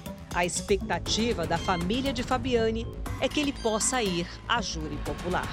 Essa dor que a gente sente nunca vai nunca vai sumir. Mas ele tem que responder pelo que ele fez. Né? A gente espera que ele vá à júri popular sim. É a expectativa de toda a nossa família.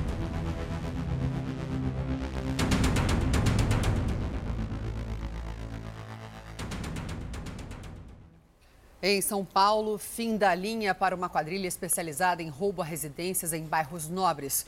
Os criminosos tinham acabado de assaltar uma casa. O dinheiro encheu a mesa da delegacia. São 39 mil reais em notas de 100 e 50. A polícia também recuperou dólares, relógios de luxo e joias. Tudo isso tinha acabado de ser levado de uma casa na zona oeste de São Paulo. A quadrilha especializada em roubos à residência agia em bairros tradicionais da capital paulista: Morumbi, Moema e Vila Madalena regiões em que eles acreditavam que tinha pessoas com alto poder financeiro e assim é, eles escolhiam as residências de forma aleatória dessas pessoas que, na visão deles, é, poderiam obter grandes lucros com os furtos e roubos em residências. Para invadir os imóveis e ter acesso a cofres, eles usavam ferramentas e um macaco hidráulico. Segundo a polícia, os criminosos eram violentos. Amarravam né, as mãos da, das vítimas e a forma de, de, de, forçar né, que elas entregassem dinheiro, eh, objetos de valores, era agredindo fisicamente, dando socos, é, é, chutes né, nas vítimas, para forçá-las a entregar objetos né, para que eles pudessem subtrair. A Polícia Civil começou a investigar a quadrilha depois de o um roubo a uma residência na Grande São Paulo. Os agentes conseguiram mapear quando o grupo agiria de novo e surpreenderam os criminosos logo depois de um assalto. Essa foto mostra o momento que o grupo foi detido em um posto de combustíveis. Cinco pessoas foram presas, quatro fazem parte da quadrilha. O quinto envolvido seria o receptador dos produtos roubados. Essa foi a segunda operação no mesmo dia contra criminosos que roubam casas. Durante a manhã, a Polícia Civil cumpriu mandados de prisão e busca e apreensão na região metropolitana. Os suspeitos eram investigados após roubarem dinheiro e joias de uma residência no Itaim Bibi, área nobre da Zona Sul de São Paulo. Meia tonelada de maconha foi apreendida à noite de ontem em São Paulo. A droga, que veio do Paraguai, estava escondida numa carga de óleo vegetal dentro de um caminhão. A apreensão aconteceu na cidade de Itapevi, na Grande São Paulo. Tudo seria distribuído em cidades da região metropolitana. O motorista foi preso. Depois de anos de discussão, a elefanta Bambi vai fazer uma viagem de 2.200 quilômetros de Ribeirão Preto, no interior de São Paulo, até o Santuário dos Elefantes, no Mato Grosso. A transferência foi determinada pela Justiça, mas alguns especialistas estão com medo de que Bambi não aguente a viagem, já que laudos apontaram que ela pode morrer no trajeto. O biólogo e diretor do Santuário Elefantes Brasil comemorou a decisão da Justiça e está feliz em poder receber a elefanta Bambi. O local, segundo ele, é mais adequado para animais idosos desse porte. A Bambi irá desfrutar de uma área, como eu disse, de 280 mil metros quadrados com a presença de outros elefantes é, oferecemos autonomia é, alimentar para esses animais e uma autonomia comportamental. O destino da elefanta foi traçado pelo Tribunal de Justiça de São Paulo. O TJ acatou o pedido do Fórum Nacional de Proteção Animal e autorizou a transferência de Bambi do Zoológico de Ribeirão Preto, onde está desde 2014, para o Santuário da Chapada dos Guimarães, em Mato Grosso. O desembargador Roberto Maia alegou risco de morte para a elefanta baseado em laudos técnicos. Antes de chegar a Ribeirão Preto, Bambi, que é de origem indiana, fazia parte de um circo e esteve no zoológico de Leme. O Bosque de Ribeirão informou que oferece todos os cuidados para garantir a saúde da elefanta, mas vai respeitar a decisão do tribunal. A preocupação é com a viagem longa. Este veterinário é contra a mudança. Segundo ele, o estado de saúde de Bambi, de 58 anos e cega de um olho, inspira cuidados. Animais geralmente que têm acuidade visual pequena, ou que não conseguem, ou que são cegos, ou que estão com baixa é, acuidade visual, necessitam de ambientes restritos, onde ele consegue encontrar sua comida ou suas atividades em ambientes onde ela conhece e onde ela fica bem é, e ela já se adaptou a essa condição. A Secretaria Estadual do Meio Ambiente adiantou que a ação está sendo acompanhada pela Procuradoria-Geral do Estado e ainda não há prazo para a transferência da elefanta. A madrugada em São Paulo foi a mais fria do ano. 6,7 graus na Zona Sul. A Defesa Civil está em alerta. Quem mais sofre com isso são as pessoas em situação de rua. O sábado chegou gelado para o paulistano. O termômetro na Zona Oeste marcava 9 graus. E a previsão é que o fim de semana continue assim. Segundo o Centro de Emergências Climáticas da capital paulista, a cidade pode ter registrado a madrugada mais fria do ano, média de 8 graus. Em um dos pontos mais altos de São Paulo, a Avenida Paulista, calçadas vazias. É a mistura de frio com as restrições impostas pelo coronavírus. Quem precisou encarar as baixas temperaturas para pegar o transporte público deu um jeito de se agasalhar bem. No começo da semana, um dos assuntos mais comentados foi de que essa frente fria poderia fazer nevar no estado de São Paulo. Mas calma, que não é para tanto. Para isso acontecer, seria preciso uma temperatura de zero grau ou menos, além de bastante umidade. E essas condições juntas não devem acontecer. Segundo meteorologistas, os termômetros devem oscilar entre 8 e 16 graus neste sábado e domingo. Nesta época do ano, quem mais sofre com frio é a população de rua. Desde maio, a prefeitura trabalha no convencimento aos moradores para que deixem as ruas. Ontem, 159 pessoas foram acolhidas em albergues. São Paulo possui cerca de 24 mil moradores em situação de rua. No inverno do ano passado, seis acabaram morrendo em decorrência do frio. É, isso é muito triste, né? Temperaturas extremas, frio demais, calor demais, a população de rua, os animais também sofrem muito, né? Agora vamos falar de uma cidade que é a mais alta do Brasil e atrai muita gente, principalmente aqui de São Paulo. É linda. Campos do Jordão atrai muitos turistas, principalmente de fim de semana. É uma região de serra e os termômetros marcaram temperaturas perto do zero. Então vamos para lá? ao vivo com a nossa repórter Mônica Arruda. Mônica, um bom dia para você. Parece até que está escuro aí. Como é que está o tempo agora? Conta para gente. Olá, bom dia a todos. Pois é, faz muito frio por aqui. Nesse momento, o termômetro marca 10 graus. Eu estou no portal de entrada de Campos do Jordão e por aqui, logo nas primeiras horas da manhã, já há uma fila de carros, muitos turistas é, subiram a serra para curtir o frio. A gente lembra que de madrugada a temperatura chegou a 4 graus, com sensação térmica de 3 graus. E a expectativa é de ver neve por aqui, por isso os turistas subiram a serra. Nesse momento está garoando, o que deixa a sensação térmica ainda mais fria, né? A sensação aqui é de 8 graus, eu diria. Venta também, um vento bem gelado. E a mínima hoje não deve é, passar de 4 graus, a máxima de 10 graus. E a gente lembra que a cidade está na fase amarela do Plano São Paulo, com a reabertura de restaurantes e hotéis. O setor funciona com 60% dos 14 mil leitos. E, segundo a Prefeitura, 90% já estão ocupados. Então, quem gosta de frio pode aproveitar o fim de semana. A gente lembra que com todos os cuidados contra a Covid-19. A neve ainda não veio por aqui, mas faz bastante frio. Voltamos aos estúdios. Você que está acompanhando aí o Fala Brasil edição de sábado, Mônica, eu vou ficar só mais um pouquinho com você. Campos do Jordão é conhecida como a Suíça brasileira. Agora, 9h38 da manhã, será que eu consigo pedir para o seu cinegrafista mostrar o portal de entrada da cidade? Só para vocês terem uma ideia aí no Brasil. Pode pedir para ele já ir caminhando, Mônica, por favor. Para vocês terem uma ideia aí, vocês dos quatro cantos claro, do Brasil, porque o Fala Brasil é, vai para o Brasil todo. Como é linda a cidade. Só pelo portal, Sim. só pelo portal, a gente já fica encantado. Ele consegue Exatamente. mostrar?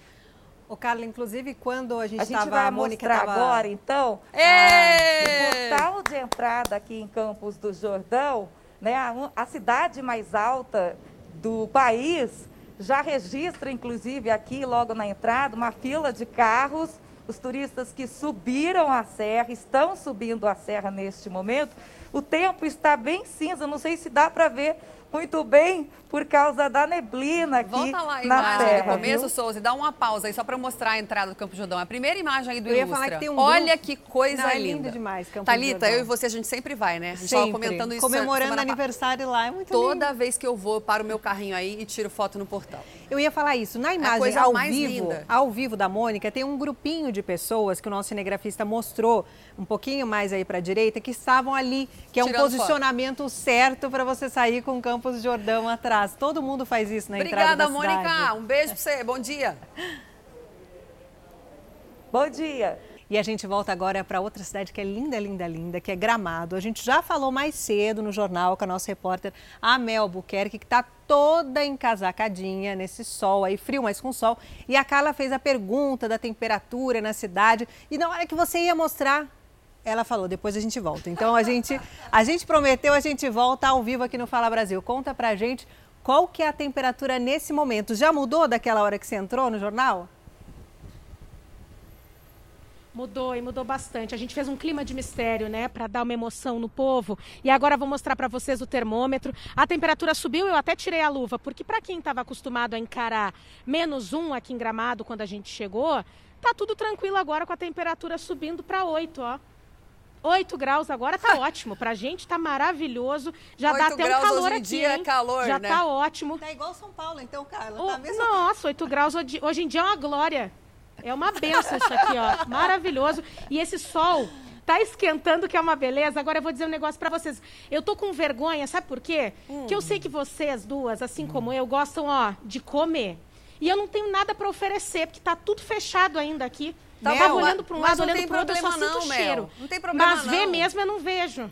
A gente improvisa ao vivo. Mostra o que, que é isso atrás de você. É um bondinho? Tem Tá turista parado? entrando, hein? Tem turista É só entrando. Ah, vamos lá. Isso. Isso aqui é o seguinte: é uma fumacinha, tá? Ai, é um passeio lindo! turístico aqui de Gramado. Olha o amor que é. Eu até vou entrar aqui, deixa eu falar com meus amigos aqui, que todo dia eu, ve- eu vejo eles de manhã. Pera aí que eu vou dar uma entradinha aqui.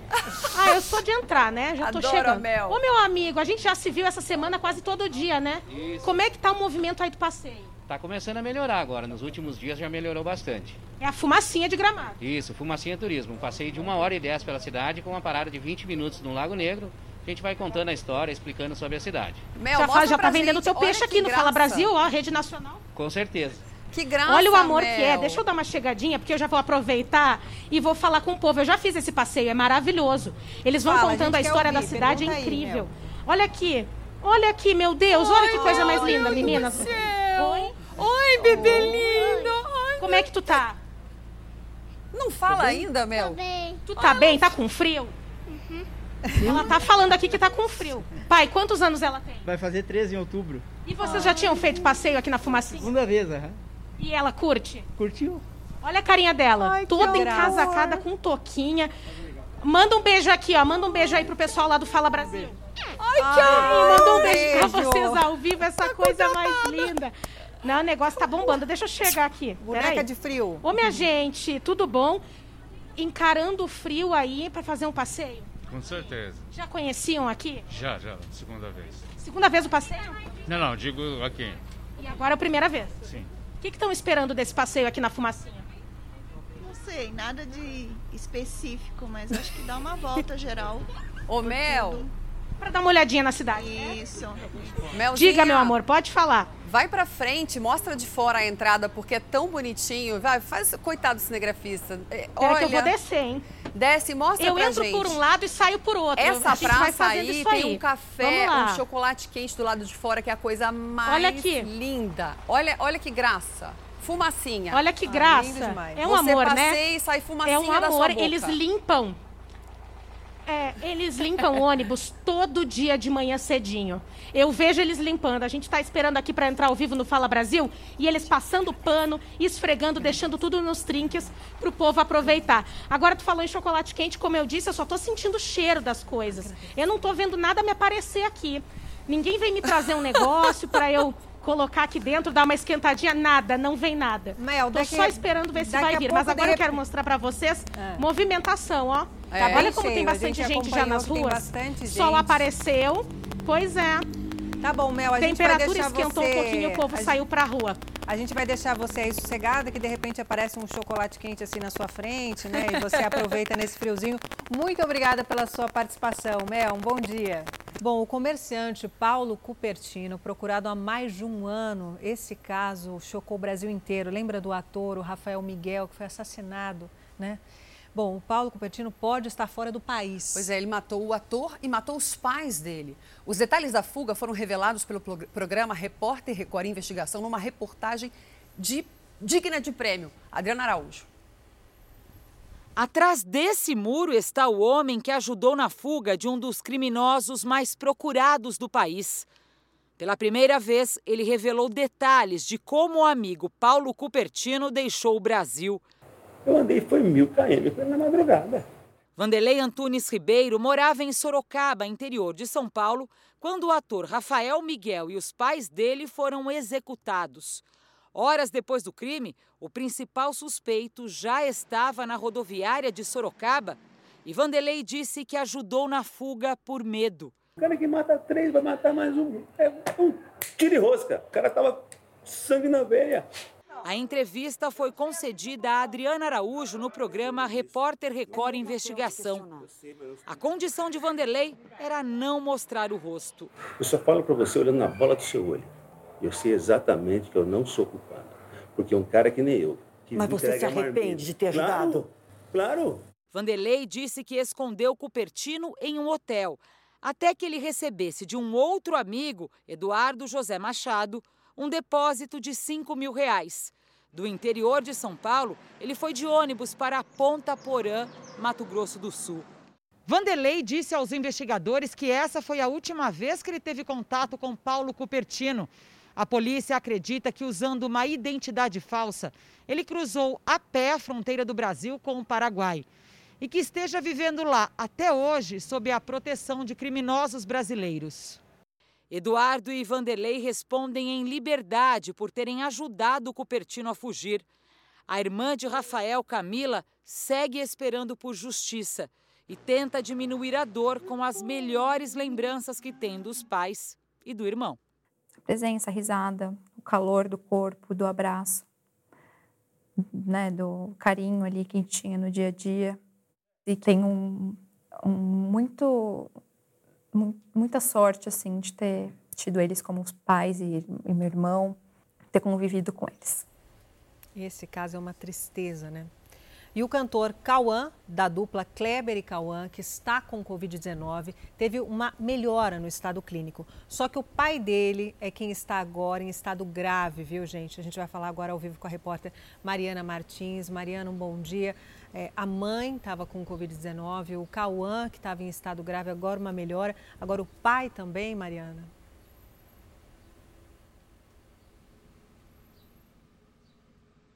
É isso, Thalita. Bom dia para você, Carla, para todos que acompanham o Fala Brasil. Essa doença atingiu a família de uma forma realmente assustadora, como você disse. O Cauã, namorado, o irmão, o pai e a mãe. O Cauã, de 38 anos, está internado, então, há uma semana na UTI aqui deste hospital onde nós estamos. Ele segue em estado grave e os médicos estão utilizando no Cauã aquela, aquela respiração é, com aquela máscara de VNI, aquele respirador que fica soprando ali o tempo todo o ar no rosto do paciente. Esse é um, um equipamento muito incômodo e, segundo a própria assessoria, o Cauã tem reclamado muito desse aparelho, mas vem apresentando pequenas melhoras, muito discretas, mas já são melhoras ao longo dos dias. O comprometimento do pulmão dele, dos pulmões dele, chegou a 75%, mas os médicos optaram então por não entubá-lo. Eles estão tentando que ele consiga reagir então a esse tratamento. E aí, ontem, o pai do Cauã também precisou ser internado, o pai dele está em estado grave. Detalhe é que o pai estava assintomático há três dias e, e piorou muito rápido, precisou ir para a UTI, agora está na UTI desse mesmo hospital onde está o Cauã. Essas são as últimas informações. A família agradece muito as orações, o carinho de todo mundo, pede que as pessoas continuem mandando vibrações, porque o Cauã luta para viver então há 10 dias, né, internado, há uma semana internado em UTI. Eles agradecem muito as orações e dizem que acreditam na cura de ambos. A gente fica aqui, claro, também torcendo por isso. Voltamos ao estúdio do Fala Brasil. Os casos de golpe em compras feitas pela internet aumentaram muito durante a pandemia. Uma das vítimas foi uma cadeirante. Absurdo. Ela queria vender a cadeira que ela usava, elétrica, antiga, para comprar uma nova. Aí entregou o produto ao falso comprador. O prejuízo foi de 7 mil reais. A vítima, que prefere não ser identificada, conta que anunciou a cadeira de rodas motorizada em um site. Um suposto comprador apareceu. Ela se mostrou super interessada, falou que era para o irmão dela, e eu mandei fotos, mandei tudo, todas as especificações da cadeira, e essa pessoa é, falou que iria sim ficar com a cadeira.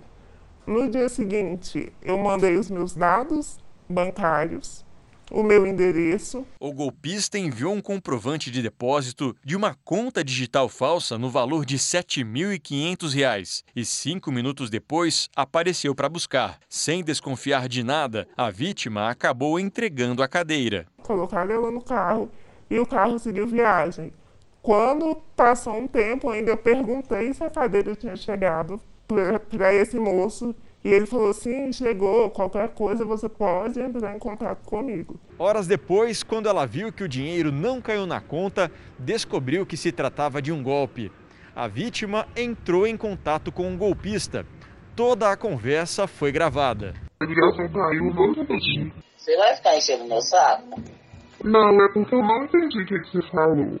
Você é um golpe, tá? Agora entendeu?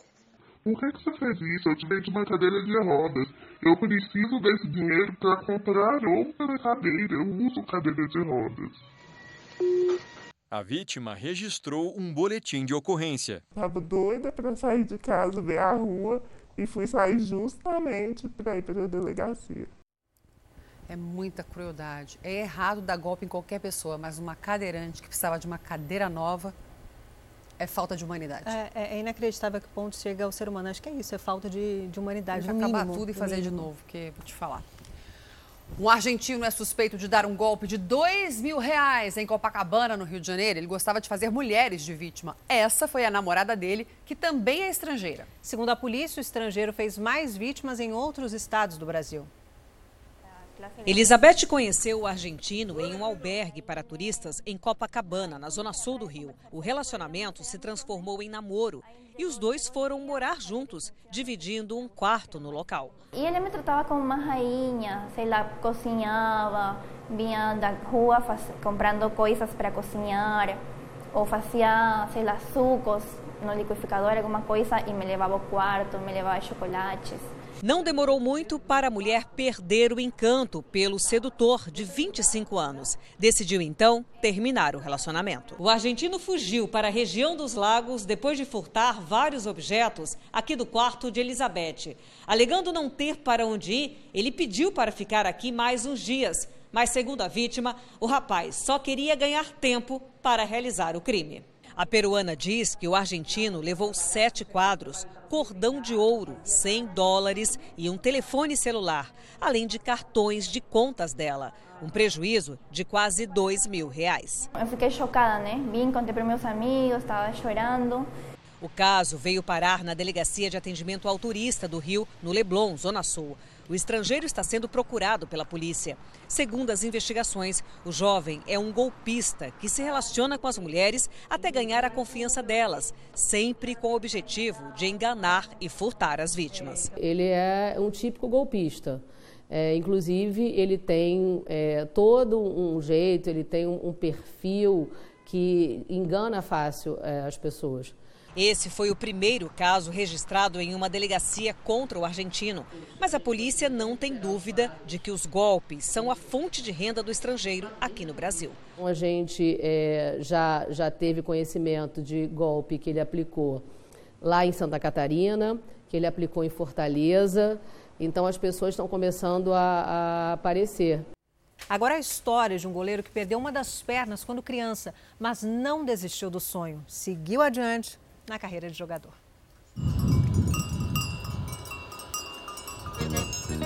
Estamos em Canidé de São Francisco, distante 213 quilômetros da capital sergipana, Aracaju. O município, conhecido pelas suas belezas naturais, também abriga uma história de superação relacionada ao esporte. Antônio Vilmar é um jovem de 22 anos que perdeu a perna direita ao ser atropelado por um carro aos 6 anos de idade. Mesmo com forte preconceito ao longo da vida, ele encontrou no esporte a força para superar a dificuldade.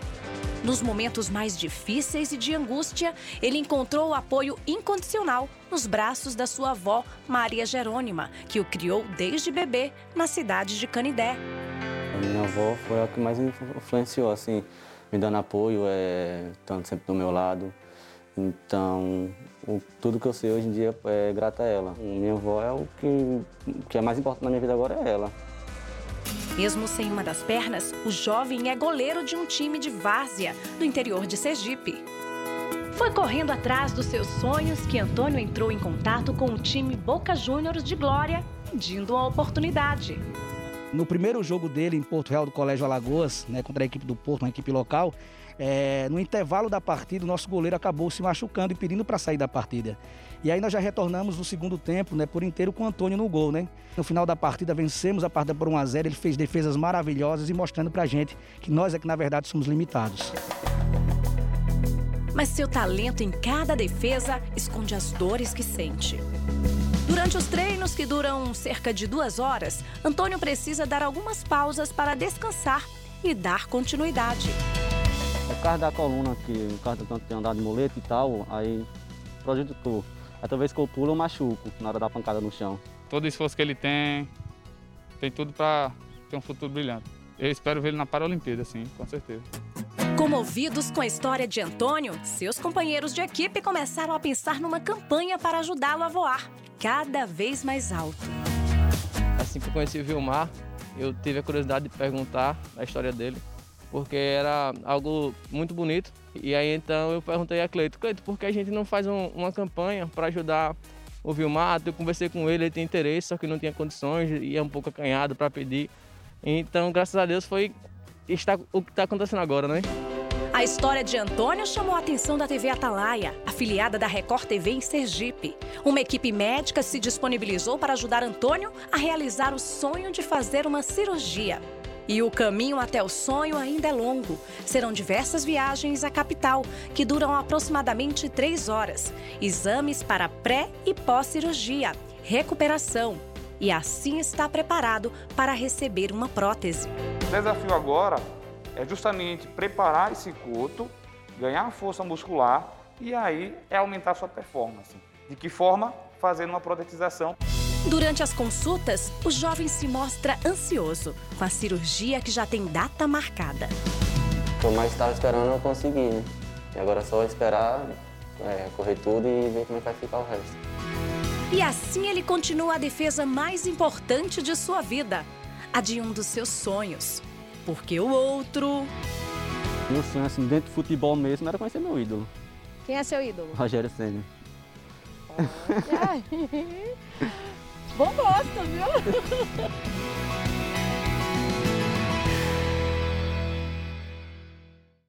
Os desafios vão continuar aparecendo e você vai continuar vencendo. Para a caspa constante, Clearman está sempre um passo adiante. A nova fórmula aumenta o poder de combate do seu couro cabeludo, acabando de vez com a caspa. Continue vencendo com Clear. A Polícia Federal apreendeu 70 mil toneladas de um minério irregular. Flávia Araújo, bom dia, se falar ao vivo de Belém. Que minério era esse? Parece que vale uma fortuna, né? Conta pra gente. Isso mesmo, viu? Bom dia para você, bom dia para todo mundo que está acompanhando a gente. As 70 mil toneladas de manganês estavam armazenadas em situação irregular, viu? E além disso, os policiais encontraram problemas também nos documentos desse minério, que era propriedade de quatro empresas distintas. A ação da Polícia Federal foi conjunta com a Agência Nacional de Mineração e aconteceu em Barcarena, no interior aqui do Pará. O objetivo é combater justamente a exploração e exportação irregular de manganês extraído do sul do estado. A ANM abriu o procedimento administrativo contra as empresas envolvidas e a Polícia Federal abrirá um inquérito para apurar a conduta criminal dos responsáveis pelas empresas. Voltamos aos estúdios do Fala Brasil. Obrigada pelas informações. Eu ver que horas são. 10h23. Você que está em casa já tomou o café da manhã? Eu ainda não, Thalita. Você já Ela Isso só toma café. Isso responde a sua pergunta? Por isso que ela é magrinha assim. Vamos voltar para uma padaria de São Paulo? Gente, tem um buffet, mas um buffet. Humberto Ascencio, meu querido, vai mostrando coisa por coisa para abrir o nosso apetite, porque eu fiquei encantada. Eu nunca vi tanta fartura na minha vida. Vou fazer inveja para vocês. Eu tô aqui na parte do café da manhã, que é aquela de mais sustância, tá, gente? Então, tem pão de queijo, tem até carne desfiada, tem esse ovo brocado, que pão brocado, aliás, que é o ovo já é, encrostado dentro do pão. Nunca tinha visto isso, adorei. Bolos de todo jeito aqui. Vamos andando aqui, vou pedir pro Rafa mostrar, olha. Donuts. Ai, o pessoal adoro. se Ai, eu adoro servindo aí, donuts. né? Pode Fazendo uma colocar na sacola, Humberto, o Na nossa primeira entrada, tinha menos gente. Põe, pode deixar que eu ponho sim. Na nossa primeira entrada tinha menos gente, estava muito frio. Agora o pessoal já está chegando, né? Tá espantando o friozinho, né? Dando aquela forrada na barriga. Agora, essa parte aqui já é um pouco mais light, é para o pessoal Light. mais fit, vamos dizer assim, né? Ou para começar, ou para tirar a culpa, né? Antes de chegar lá na parte de enfiar o pé na jaca, o pessoal vem aqui, pega uma frutinha, né? A gente já fez isso, só para vocês ficarem com bastante inveja. Você vem é trabalhar. interessante mostrar para vocês Eu tô também preocupada que com uma todas as... coisa. Pausa. Pois é. Pausa. Que GC é esse aqui? Já tomou um cafezinho? Tem surpresa já já. A surpresa é pra mim? É pra você ou pro pessoal que tá assistindo em casa? Porque eu também tenho uma surpresa.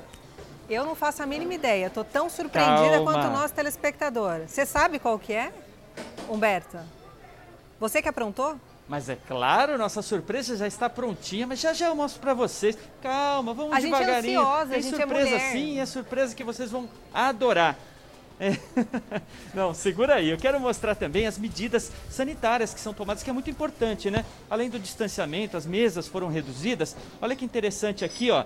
Tem luvinha para a gente usar quando vai se servir. Então, cada pessoa que vem se servir no buffet tem que colocar essa luvinha e também tem esse dispenser de álcool gel, né? Que você não precisa colocar a mão, é só colocar aqui, ele é com sensor, o álcool já vem, né? Eu tô passando o álcool na minha mão aqui também, porque a gente mostrou um buffet enorme, né? Cheio de variedade, mas aqui está o rei da padaria, gente. Esse que não pode faltar, o pãozinho na chapa, com aquele café quentinho. E eu tô falando isso só para vocês ficarem com muita vontade mesmo. Você- Esse é meu, tá? Agora, não Como para assim? por aí. Como assim? Eu esse vou é te meu? contar. E os cavaleiros? de caldos, sopas. Eu adoro fazer isso com vocês. Ele ri da gente, você percebeu, Olha aqui que Carla? lindo. Eu não sei qual é a graça. Ele tá Pra rindo quem- da gente. É, eu tô rindo porque eu sei que vocês vão babar agora. Olha, um buffet de caldos também, caldinhos para esquentar. Nesse momento aqui na zona leste onde eu tô, tá marcando 10 graus no termômetro. Então, esse bifezinho aqui de, de sopas e caldos também está sendo muito bem-vindo, né? Agora, eu quero mostrar outra Gente, parte da padaria, padaria aqui urgente. que não parou durante a quarentena, que é a do balcão, né, gente? E olha quanta Olha! variedade, olha. Thalita, bolos, você que de bolo. É. Tá ostentação, eu tô achando lados, bem Daniel. ostentação. Gente, olha Nosso- essa padaria. Nosso gerente aqui, ó, mostrando tudo. Olha aqui que lindo, gente, ó.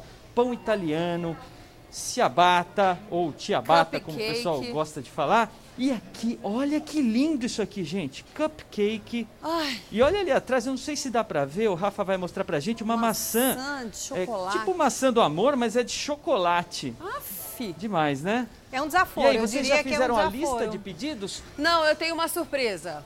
É, hoje eu vim com a minha sacola grande, viu? Você não vai ver a surpresa, mas tem gente em casa Mas que vai está ver. na hora. Ah, você vai mostrar a surpresa Uhum. primeiro? Agora, antes da nossa surpresa, antes, aliás, antes da nossa lista de compras, eu quero mostrar a surpresa que a Ah, gente tá, tem eu aqui também tenho uma para vocês. Ah, não tá aqui, já tá separadinha. Já tá separada aqui para nossa aniversariante do Ah, dia, Thalita. Feliz aniversário. A minha também era pra ela, olha! É, Eu gostei da A surpresa, Tatá trouxe Humberto. hoje de manhã bolo. A gente pra bateu você. parabéns aqui na bancada, Humberto. Tatá, vamos abrir o bolo pra mostrar pra todo mundo como é Ai, lindo o seu pra bolo. você, isso Olha, mesmo. veio até combinando com a Vamos cantar parabéns ao vivo? Edson, manda ver aí. Ah, Humberto, obrigada. É agora. Obrigada, obrigada, Humberto. Obrigada a todos os telespectadores, obrigada, equipe. Vamos Você comer merece. aqui entre uma matéria e outra. Obrigada, Humberto. Tchau. Esse bolo com certeza é uma oferta de toda a equipe, tá? Ai, Ah, que lindo. obrigada. Obrigada. Homem conhecido como o assassino de Golden State foi sentenciado à prisão perpétua nos Estados Unidos. O ex-policial Joseph James DeAngelo foi condenado por 13 assassinatos e 13 estupros e pediu desculpas aos familiares das vítimas durante uma audiência na Califórnia. O homem de 74 anos cometeu os crimes nas décadas de 70 e 80, mas só foi preso há dois anos. O frio na Serra Gaúcha é um verdadeiro presente para o setor hoteleiro. Chegou para esquentar a economia, que sofria muito com os efeitos da pandemia. Restaurantes e hotéis seguem as recomendações de segurança para receber os clientes da melhor maneira possível. A chegada da neve impulsionou a movimentação na Serra Gaúcha e já é considerada uma das maiores desde o início da pandemia. Nesta pousada, apartamentos separados, contato com a natureza e protocolos implementados para receber visitantes de forma segura. Com a notícia de que ia nevar e que ia ficar muito frio, a gente teve assim, é, triplicou a procura realmente. O frio e a neve acabam se tornando elementos importantes para aquecer o turismo da região. Aqui em São Francisco de Paula, pode-se perceber um aumento na movimentação de visitantes. Um novo fôlego para a economia local, afetada pela pandemia. A região toda aqui, São Francisco de Paula, tem o seu selo de segurança. É um município que está pensando muito nessa retomada com tranquilidade, através de um plano, plano de reestruturação do setor. A queda da neve foi presenciada em pelo menos nove cidades do estado. Em São José dos Ausentes, os termômetros ainda marcaram 4 graus e 3 décimos abaixo de zero. Segundo a Somar Meteorologia, a marca mais baixa foi em Quaraí, com 5 graus negativos. Além da neve, quem também marcou presença foi a chuva congelada. Os fenômenos estão entre os assuntos mais comentados nas redes sociais. E, claro, por quem viu de perto. A minha esposa viu no momento que estava caindo a, os flocos e pediu para mim ficar no, no, no, pátio perto da porta e encheu minha jaqueta de flocos e a cabeça também. Ela filmou e mos, mandou para os meus filhos né, em Porto Alegre. Eu nunca tinha passado por isso, né? A primeira vez, assim, neve caindo mesmo. Né? Os turistas amam a neve, né? Reportagem de Jonathan Bittencourt e agora a gente vai falar com ele ao vivo, que participa bastante nessa edição de sábado do Fala Brasil, porque aí foram registradas as temperaturas mais baixas em São Francisco de Paula, no Rio Grande do Sul. Jonathan, e aí, como é que está o movimento? Qual que é a temperatura nesse momento? As pessoas já estão saindo de casa? Estão com coragem para enfrentar o frio? Esse é exatamente o momento em que as pessoas começam a se mexer um pouquinho mais, sair da porta do hotel, sair da porta de casa para pegar um pouquinho de sol, lagartear, como a gente diz, né? Ficar exposto ao sol e se aquecer um pouco, porque a temperatura agora está na casa dos 3, 4 graus, mas a sensação acaba sendo minimizada, porque a gente vê os 3, 4 graus, se agasalha bastante, sai para o lado de fora de casa e acaba aí se deparando com o sol, o que acaba esquentando bastante a nossa roupa, a, a nossa, nossa sensação corporal, térmica inclusive. Olha só a imagem que nós podemos mostrar aqui para os nossos telespectadores. As pessoas elas estão aproveitando este momento de sol, existe uma movimentação nos hotéis e principalmente nesse horário, né? Porque as pessoas elas começam a ir para tomar o café da manhã, depois do café da manhã, mais para metade da tarde, saem, passeiam pela cidade. Existe, é claro, uma movimentação maior do que em outros períodos do do ano. Isso porque existe a chegada do frio e principalmente da neve na última quinta-feira, que acabou sendo um ingrediente especial. No entanto, é claro, existem as limitações impostas aí pela, pelo distanciamento controlado, questão da pandemia, então a capacidade dos hotéis está um pouquinho mais limitada, mas mesmo assim, movimentação aqui vem crescendo. Tá certo. Pessoal lagarteando aí, como você ensinou para a gente. Obrigado pelas informações. E agora nós vamos para Fortaleza eu acho que em Fortaleza o frio não chegou. Vamos ver se eu estou certa. Um bom dia, conta pra gente como é que tá a temperatura aí, nossa repórter Até Morel. Até um ótimo dia. Calor, Fortaleza, né? Muito quente. Bom dia para vocês também. Bem diferente do sul do Brasil, né? A gente tem aqui um clima muito ameno, porque inclusive estamos na temporada dos ventos. Agora, nesse momento, a temperatura é de 28 graus. Nós estamos na beira-mar, uma praia que não é muito cheia de pessoas, de visitantes, de frequentadores. A gente encontra muita gente, na verdade, nesse momento, é, fazendo esportes no calçadão e também tentando aproveitar um pouquinho dessa quentura. Hoje, aqui em Fortaleza, o dia amanheceu um um pouco nublado, o céu amanheceu um pouco encoberto, mas durante a tarde o sol deve abrir e deve ficar bastante firme. Teremos aí um aumento de temperatura com a máxima podendo chegar até a 31 graus. No domingo, esse clima não deve variar, deve dar praia sim para o cearense, né? O cearense que está acostumado com essa quentura e todo mundo deve aproveitar mesmo esse litoral, aproveitar o mar e aproveitar essa sensação de calor que, afinal de contas, acaba sendo também um privilégio. A gente tem uma mínima prevista de 24 graus e a máxima também pode chegar a 31 graus. Voltamos aos estúdios do Fala Brasil. Que privilégio, que mar lindo. Obrigada, Thea, pelas informações. O Brasil é muito grande, né? É neve num lugar, é sol no outro. Agora a gente vai para Santos com a nossa repórter, a Paola Viana. Paola, o tempo tá feio aí na nossa cidade, hein? Houve ressaca aí por causa da super frente fria? Teve, teve ressaca assim também, Talita. Mais uma vez, bom dia a todos. E olha, gente, muito, mas muito frio agora, viu? 16 graus com vento bem forte e aquela chuvinha bem fina, sabe? Que ajuda a esfriar ainda mais. A gente está aqui em Santos, como você disse, muito bem. E olha, apesar da praia estar liberada já para a prática esportiva, não tem ninguém por aqui. Olha, praia vazia. Esse tempo feio na manhã de sábado espantou até mesmo aqueles que gostam de praticar esporte à beira-mar. O que a gente vê aqui é um mar, olha, bem agitado, bem forte. Apesar dessas condições, para hoje não tem previsão de ressaca.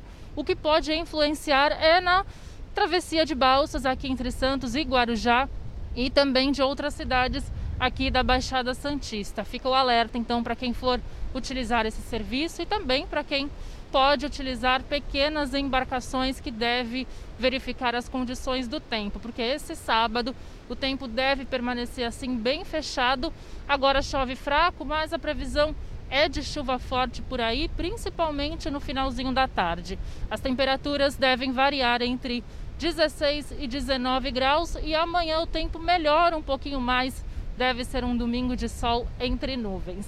Voltamos ao estúdio do Fala Brasil. Tá certo, ninguém teve coragem de fazer uma caminhada na praia, hein, Paola? Só você para trabalhar mesmo, né? Obrigada pelas informações. Vamos descobrir como estão as temperaturas no centro-oeste. Voltamos a Goiânia falar com a nossa repórter Mariana Martins. Mariana, o frio chegou por aí ou ele está atrasado?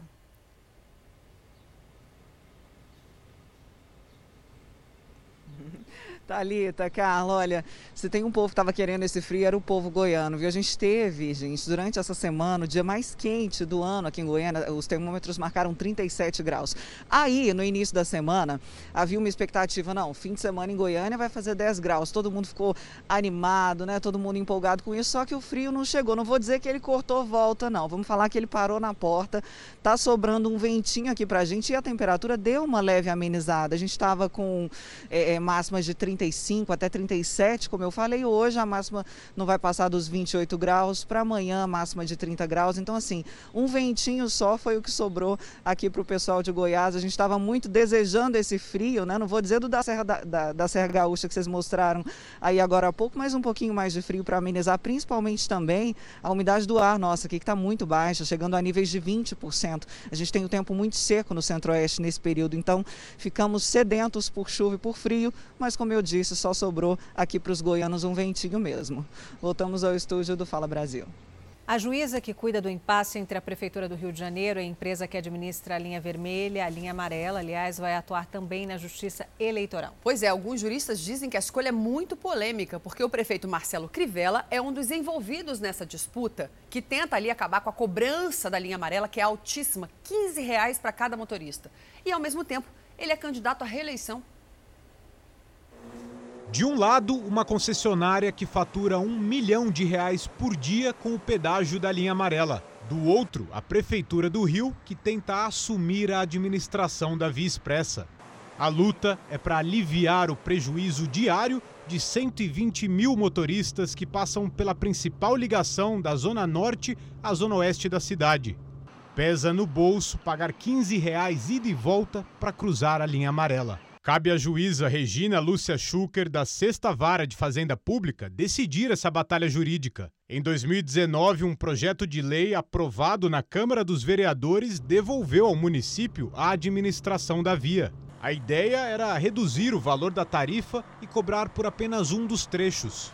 Na época, o pedágio chegou até a ser suspenso, mas a magistrada acolheu um recurso da Lanza, empresa responsável pela via, e devolveu à concessionária o direito de explorar a linha amarela.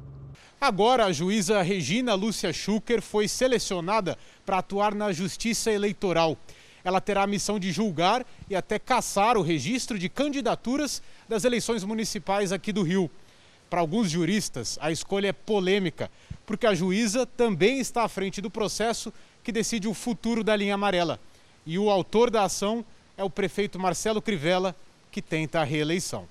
Para este especialista em direito eleitoral, a juíza pode até ser afastada das funções se ficar comprovado ter algum problema pessoal com um dos candidatos. É necessário que surjam fatos contundentes, elementos contundentes que sejam capazes de comprovar que ela tem um problema pessoal em relação a ele. Ela pretende, enquanto juíza, prejudicá-lo. E a partir daí estará quebrada a credibilidade do Poder Judiciário e a imparcialidade da magistrada. E aí, obviamente, ela deve ser afastada de todos os processos que envolvam esta pessoa. Chama exceção de suspeição o recurso.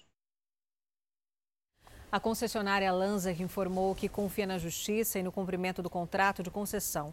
O Tribunal de Justiça do Rio de Janeiro diz que a decisão sobre a atuação da juíza na Justiça Eleitoral é do TRE. Já o TRE informou que ela foi designada conforme resolução do tribunal e não fez mais comentários.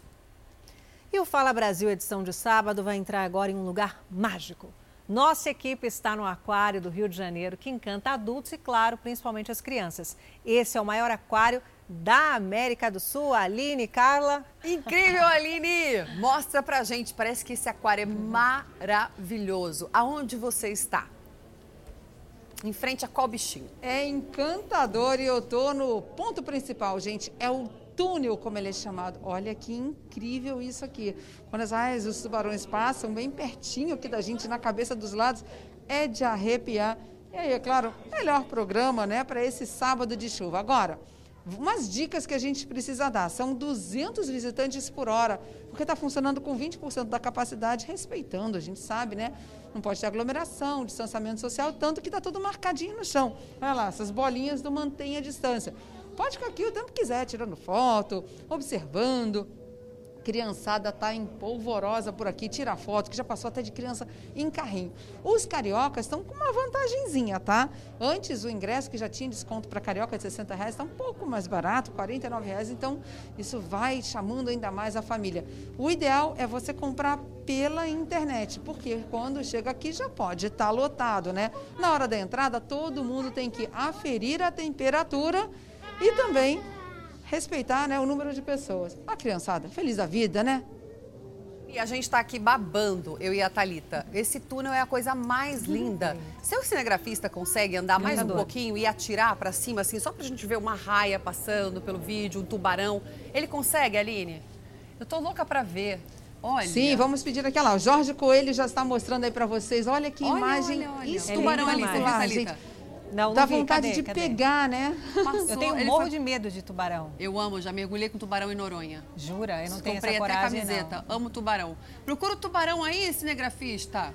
É bom que você que chega agora olha falar raia, olha a raia, olha a raia, olha a raia. Ah, raia Deixa eu achar ele aqui. São 10 horas Olha, ele vai passar bem minutos. aqui do lado também, olha. Mostra, aqui. Mostra. O tubarão olha, passando. Olha, olha, olha. Esse aí é aquele que morde, hein? Esse morde. Eu mergulhei com tubarão limão, que morde também. Mas lá em Noronha, o ecossistema é tão equilibrado que a gente é ruim para o tubarão comer, né? A gente é cheio de osso. Eles comem golfinhos, outros animais, então eles não atacam de jeito algum. Ah, eu, eu não me coloquei, eu preferiria não, oh, não colocar esse risco. Que mas coisa linda. Foi um passeio gostoso aqui, né? Todo Muito. mundo pôde acompanhar. Obrigada, Aline, pelas suas informações direto do aquário. Belíssimas, obrigada. Gente, agora uma denúncia gravíssima que chega a quase 2 bilhões de reais. A associação conhecida como Filhos do Pai Eterno de Goiás é suspeita de desviar dinheiro que foi doado para a construção de uma nova basílica. De acordo com a denúncia do Ministério Público, o esquema fraudulento teria movimentado 1 bilhão e 700 mil reais precisamente e seria chefiado pelo padre Robson de Oliveira, que pediu afastamento do cargo. Foram cumpridos 16 mandados de busca e apreensão um deles na casa do padre Robson de Oliveira Pereira, um imóvel de luxo em Trindade, na Grande Goiânia.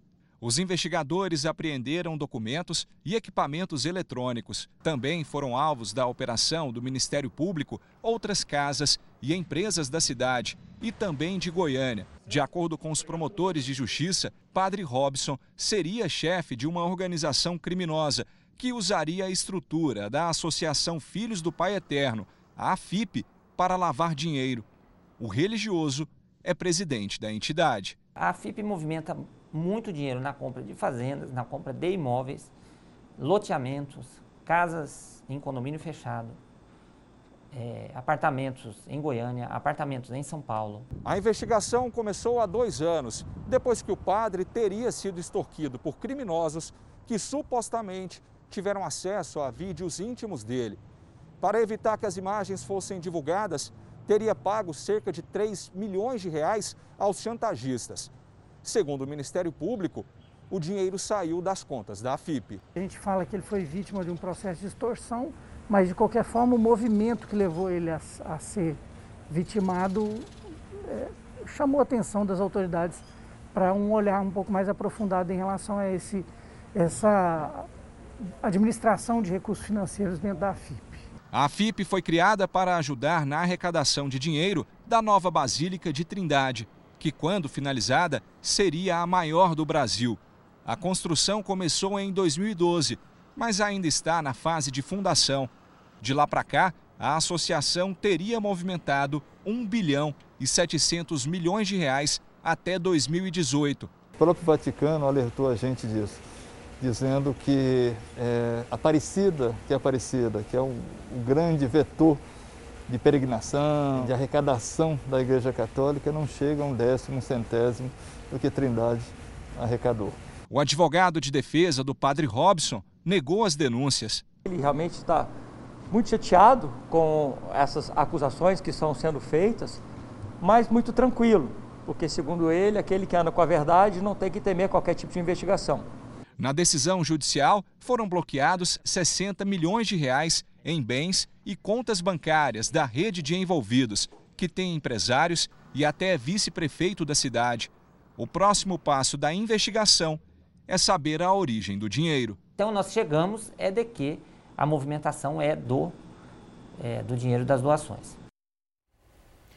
O presidente Jair Bolsonaro afirmou que o auxílio emergencial vai mesmo ser estendido até o fim do ano, mas não ainda sabe o valor. A declaração foi feita durante mais uma viagem ao Nordeste. O presidente viajou a Mossoró, no Rio Grande do Norte, e foi recepcionado por apoiadores no aeroporto. Sem máscara, acabou causando aglomeração.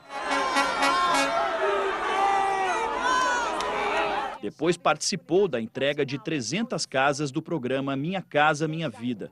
O investimento do governo foi de 18 milhões de reais. Na ocasião, também foram entregues veículos para o Corpo de Bombeiros. Durante a cerimônia, o ministro do Desenvolvimento Regional, Rogério Marinho, reforçou as ações do governo e anunciou que as águas da transposição do Rio São Francisco chegam ao estado no ano que vem. Nós também abrimos as comportas para que as águas vertessem em direção à Paraíba, adentrassem o Rio Grande do Norte. E estaremos aqui, presidente, em meados do próximo ano, para recebermos junto com Vossa Excelência e com o povo do Rio Grande do Norte as águas, a dádiva da transposição do São Francisco. Durante a ida ao Rio Grande do Norte, Bolsonaro também entregou títulos de terra em uma comunidade rural e anunciou investimentos para a criação de camarão em cativeiro, já que o Estado é responsável por 45% da produção nacional. O presidente também acompanhou a perfuração de um poço de água doce em uma comunidade. Na ocasião, falou que os valores ainda estão sendo discutidos, mas reafirmou a posição do governo em estender o auxílio emergencial até o final do ano. O auxílio emergencial foi bem-vindo, mas ele custa 50 bilhões de reais por ano. Infelizmente, ele não pode ser definitivo, mas vamos continuar com ele, mesmo que seja com valores diferentes, até que a economia realmente possa pegar em nosso país. Vai ser até dezembro, só no seu valor. Na próxima semana, o presidente Bolsonaro tem dois compromissos importantes: uma viagem à usina de Itaipu com o ministro da Infraestrutura, Tarcísio Freitas, e o lançamento do programa Pro Brasil, que pretende implantar medidas para conter a crise econômica causada pela pandemia. E o presidente do Banco Central, Roberto Campos Neto, mostrou indicadores que revelam uma recuperação da indústria brasileira mais rápida do que a registrada em outros países emergentes. Ele falou a investidores estrangeiros. O chamado Índice de Gerentes de Compras mede a atividade da indústria. O Brasil atingiu 58,2% em julho. A Colômbia aparece com 54,2%. Valores acima de 50% indicam crescimento e abaixo mostram retração. São os casos de Rússia, Índia, África do Sul e México. O Banco Central considera que o cenário ainda é de cautela, mas as medidas tomadas para enfrentar a crise no Brasil estão dando resultado. E nós voltamos a falar sobre o Jack. Você lembra dele que nos acompanha? Ele apareceu lá no comecinho do jornal. É o mascote, o Dálmata. Lindo, lindo, lindo, lindo. Mascote do Corpo de Bombeiros. Cachorrinho especial, né, Beatriz? Né, Carla? Pois é, ele deu um olé na Beatriz. Eles ficaram treinando antes de entrar ao vivo. Verdade. E ele abraçava ela. Quando a gente entrou ao vivo...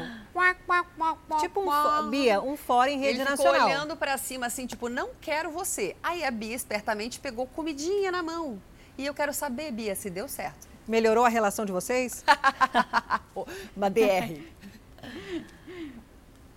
Olha, meninas, eu fiquei aqui nesse tempo conversando bastante com o Jack, trocando uma ideia aqui. Ele me disse que hoje ele não está muito afim, ele não gosta de câmera. Falei até de cachê, também não topou. Era para ele ficar sentado. Olha o que aconteceu.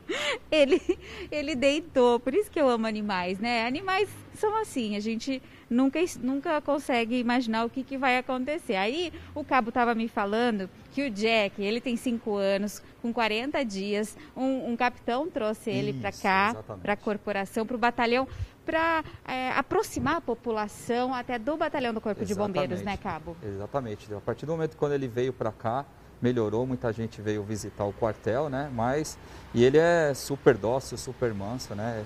Melhorou a nossa vida, a vida de todos aqui do quartel. Agora, então, quem quiser vir aqui ao batalhão no Tatuapé, Zona Leste de São Paulo, meninas, para conhecer o Jack, pode vir. Ele só não gosta de repórter, mas você, qualquer um pode vir aqui visitar. Ele ama criança. e ele abraça, ele brinca, Ô, ele é Beatriz, dócil. Oi. Deixa eu só Oi, ver se ele abraça o dono Oi. dele. O dono dele primeiro. Pede pra ele tentar abraçar de Ah, novo. Aí não vale. Então vamos lá. Oi. Cabo, é, as meninas estão pedindo pra, pra ele te abraçar, depois ele Vem, me abraça. vem. Vamos. Sentado. Ai. Ai, Prontamente. ele levanta na hora. Prontamente. Ai, coisa mais Calma, linda, calma, linda, que linda. nós... Agora, agora vai. Thalita, Carla, calma, calma que Né, ele não vai me humilhar assim hoje não, gente. Eu vou voltar pra Nós casa sabendo arrasada. aqui na redação, recebemos a informação que você foi durante horas, ele te deu fora em rede nacional, mas depois de muito carinho, conversas aí, nós conseguimos registrar que ele te abraçou. Vamos ver juntas? É. Brasil inteiro vendo, hein? É, Não tem mais fora. Tem uma um chip, um relacionamento entre os Ai, dois. que bom. Nossa, ele é maior que você, Beatriz. Ah, não, você tava agachada. É, não é difícil. Ai, que lindo. Isso não é um abraço, não, Bia. Isso aí é um. Fia, Não deixa eu desista. conversar com você. Deixa Olha que lição É, de vida. mas- não desista de um mas amor. vamos tentar ao Ela vivo? conseguiu o abraço do Jack. Você vai tentar de novo? Primeiro mostra pra mim o olhinho dele, que eu fiquei encantada Pode. com a máscara preta que ele tem no olho, Beatriz. Maravilhoso. É. Parece Aqui, uma Jack, estátua olha linda. aqui pra frente, Ai, meu, meu, amor. Deus. Ó. Gente, coisa mais linda. Agora- ele não obedece você nem pra olhar pro lado, Eu aprendi. Beatriz. Não, gente, eu não sei o que acontece. É que nosso relacionamento é difícil mesmo. Mas olha só, quer ver? Ai, coisa mais Jack. linda. Vamos ver se melhorou. Aê, conseguiu! Ao Ai, vivo, a? Deus, né? vontade. Ao vivo conseguiu um abraço, um Ah, carinho desse isso. lindo. Coisa linda. Já pensou se eu voltasse pra casa humilhada? Não, não. Não, que isso, sair nesse fio pra trabalhar É e isso aí, voltar assim, não. Obrigada, Bia. Eu quero ir lá Não abraçar é? ele. Não. Tô tão carente. Ah, eu amei o Jack. Hoje foi aniversário da Thalita, eu nem pude todos, dar um abraço nela no começo é um do jornal. fofo. Foi aniversário da Thalita, Então, um abraço na Beatriz. A perna. gente mostrou no início do jornal, no link, que ela trouxe bolo, ó. Fecha aqui pra mim, Glau. O bolo tão bom que a Thalita trouxe, tão Maravilhoso. bom, tão bom. Chocolate Ele é geladinho. com nozes. Fecha mais aqui, Glau, pra eu mostrar. O pessoal de casa vai ficar com vontade. Ó, Ali na câmera olha aqui, 4, ó. Carla. Olha aqui, ó. Chocolate com Olha nozes, isso, ó, gente. com nozes. Olha que maravilhoso. Hum. Ao vivo. Obrigado. Você faz o próximo? Eu vou seguir, né? Porque vocês perceberam que eu tenho que trabalhar porque ela tá comendo no dia do meu aniversário. Mas vamos seguir aqui. As baleias jubarte estão de volta às águas brasileiras para a temporada de reprodução. E nesse ano, os pesquisadores querem saber como a pandemia do novo coronavírus pode influenciar os animais. Vamos mais uma vez até Salvador conversar com a Maíra Portela. Maíra, conta pra gente como que será esse estudo. Com o isolamento social, o número de embarcações no mar e o nível de ruído nos oceanos caíram consideravelmente. Então, os pesquisadores querem observar como as baleias estão reagindo a este novo cenário. Um cruzeiro de pesquisa vai mapear a presença dos animais do litoral da Bahia ao Espírito Santo. Eles vão percorrer mais de mil milhas, eh, monitorando o comportamento da espécie. A expedição ela vai passar pelo arquipélago de Abrolhos e por cidades como Ilhéus e Porto Seguro. A temporada de reprodução da baleia jubarte aqui no Brasil, ela começou em julho e vai até o mês de novembro. Voltamos aos estúdios do Fala Brasil. Que imagens lindas, obrigado pelas informações. Gente, essa expectativa hein, em torno da vacina, todo mundo querendo tomar essa vacina. Então agora está tendo uma corrida das indústrias brasileiras de seringas que querem aumentar a produção. Representantes do setor já começaram as conversas com o governo para evitar a falta do produto, né? Algo que aconteceu com os respiradores, lembra lá no começo da pandemia. Planos não faltam para quando a vacina contra o novo coronavírus chegar. Claudinei que o diga. Minha expectativa é poder voltar ao convívio social com tranquilidade. A professora, que ainda não foi infectada pelo vírus, diz não se sentir segura nem para aproveitar as brechas que a flexibilização está propondo. Não, não saímos para bar, para restaurante, para nada, nenhum contato social nós estamos tendo. Mais de 160 vacinas estão em estudo pelo mundo afora. Uma das mais promissoras é a inglesa, da Universidade de Oxford. Existem mais de 140 vacinas em estudo. Dessas, pelo menos seis já estão em estudo de fase 3, isso é, um estudo clínico na aplicação em um grande número de pessoas, para que a gente possa ter segurança de que essa vacina vai proteger da Covid e não vai causar nenhum evento adverso grave nas pessoas. Mas, segundo esse especialista, com o avanço das pesquisas, é preciso também pensar no abastecimento de um item essencial, as seringas. Para o ano de 2021, a gente poderá correr o risco de ter a vacina na mão, numa mão e não ter a seringa na outra mão. Estima-se que o Brasil vai precisar de mais de 200 milhões de seringas para vacinar a população contra a Covid-19. As indústrias já começaram a se programar para aumentar a fabricação. A ideia é evitar a falta desse tipo de insumo no momento de alta demanda. Para o engenheiro, o país tem capacidade de fabricar em território nacional toda a quantidade necessária de seringas, mas é preciso planejamento. Essas empresas têm capacidade de chegar até 1,5, 1,6 bilhão de seringas. Então, com esse número, você atende a demanda. Só que elas não vão chegar a este volume se você não tiver a certeza que o governo brasileiro irá adquiri-las. O mundo todo estará precisando de seringas. Ao mesmo tempo, como aconteceu com os ventiladores, o governo de São Paulo programa uma compra de 10 milhões de seringas para serem usadas em uma primeira etapa de imunização. O estado é parceiro de um laboratório chinês. O Instituto Butantan seria o responsável pela produção das doses quando concluída a testagem em humanos. A infectologista faz um alerta e lembra a importância de estar atento às campanhas nacionais de vacinação que já estão em vigor. As nossas coberturas vacinais caíram drasticamente. E se a população não aderir às campanhas que vão, vão acontecer ainda esse ano de vacinação do Ministério da Saúde, o Brasil está vulnerável a manutenção do sarampo, que só vem crescendo, e ao retorno da poliomielite, por exemplo. Tem que tomar vacina, viu, gente? O Ministério da Saúde informou que já existe um processo para a compra de 110 milhões de seringas e agulhas. Muitos profissionais ainda estão parados, mesmo com a flexibilização do distanciamento social, né, Carla? Verdade, Thalita. Muita gente que trabalha com transporte escolar não sabe o que fazer. Festas, bufês é. infantis. Os empresários estão passando tanta dificuldade que já não sabem mais como fazer para pagar as contas. Cinco vans do transporte escolar paradas desde março e uma queda de 90% no faturamento. A Magda não consegue quitar o salário dos seis funcionários e ainda tem dois veículos financiados. Sentimento de angústia, de, de tristeza, de desespero, porque a gente não vê uma luz em lugar nenhum. São 41 mil vans escolares no estado de São Paulo, segundo o sindicato da categoria.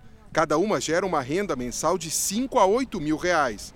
Magda passou a fazer brigadeiros para vender e o marido está trabalhando como motorista de aplicativo. Nem assim o dinheiro é suficiente para as despesas. Como o comércio está parado, né, esse ramo de compra e venda de, de veículos, é, eu não consegui vender nenhuma van ainda. Kelly também passou a vender doces e salgados para compensar o fechamento da cantina que mantinha numa escola. Ela desistiu do negócio e o principal motivo é o investimento que teria que fazer no protocolo de higiene, sem a garantia de retorno. Aí a gente teria que ter o álcool, uh, teria que ter o acrílico no retorno, né, no contorno da cantina, da bancada da cantina.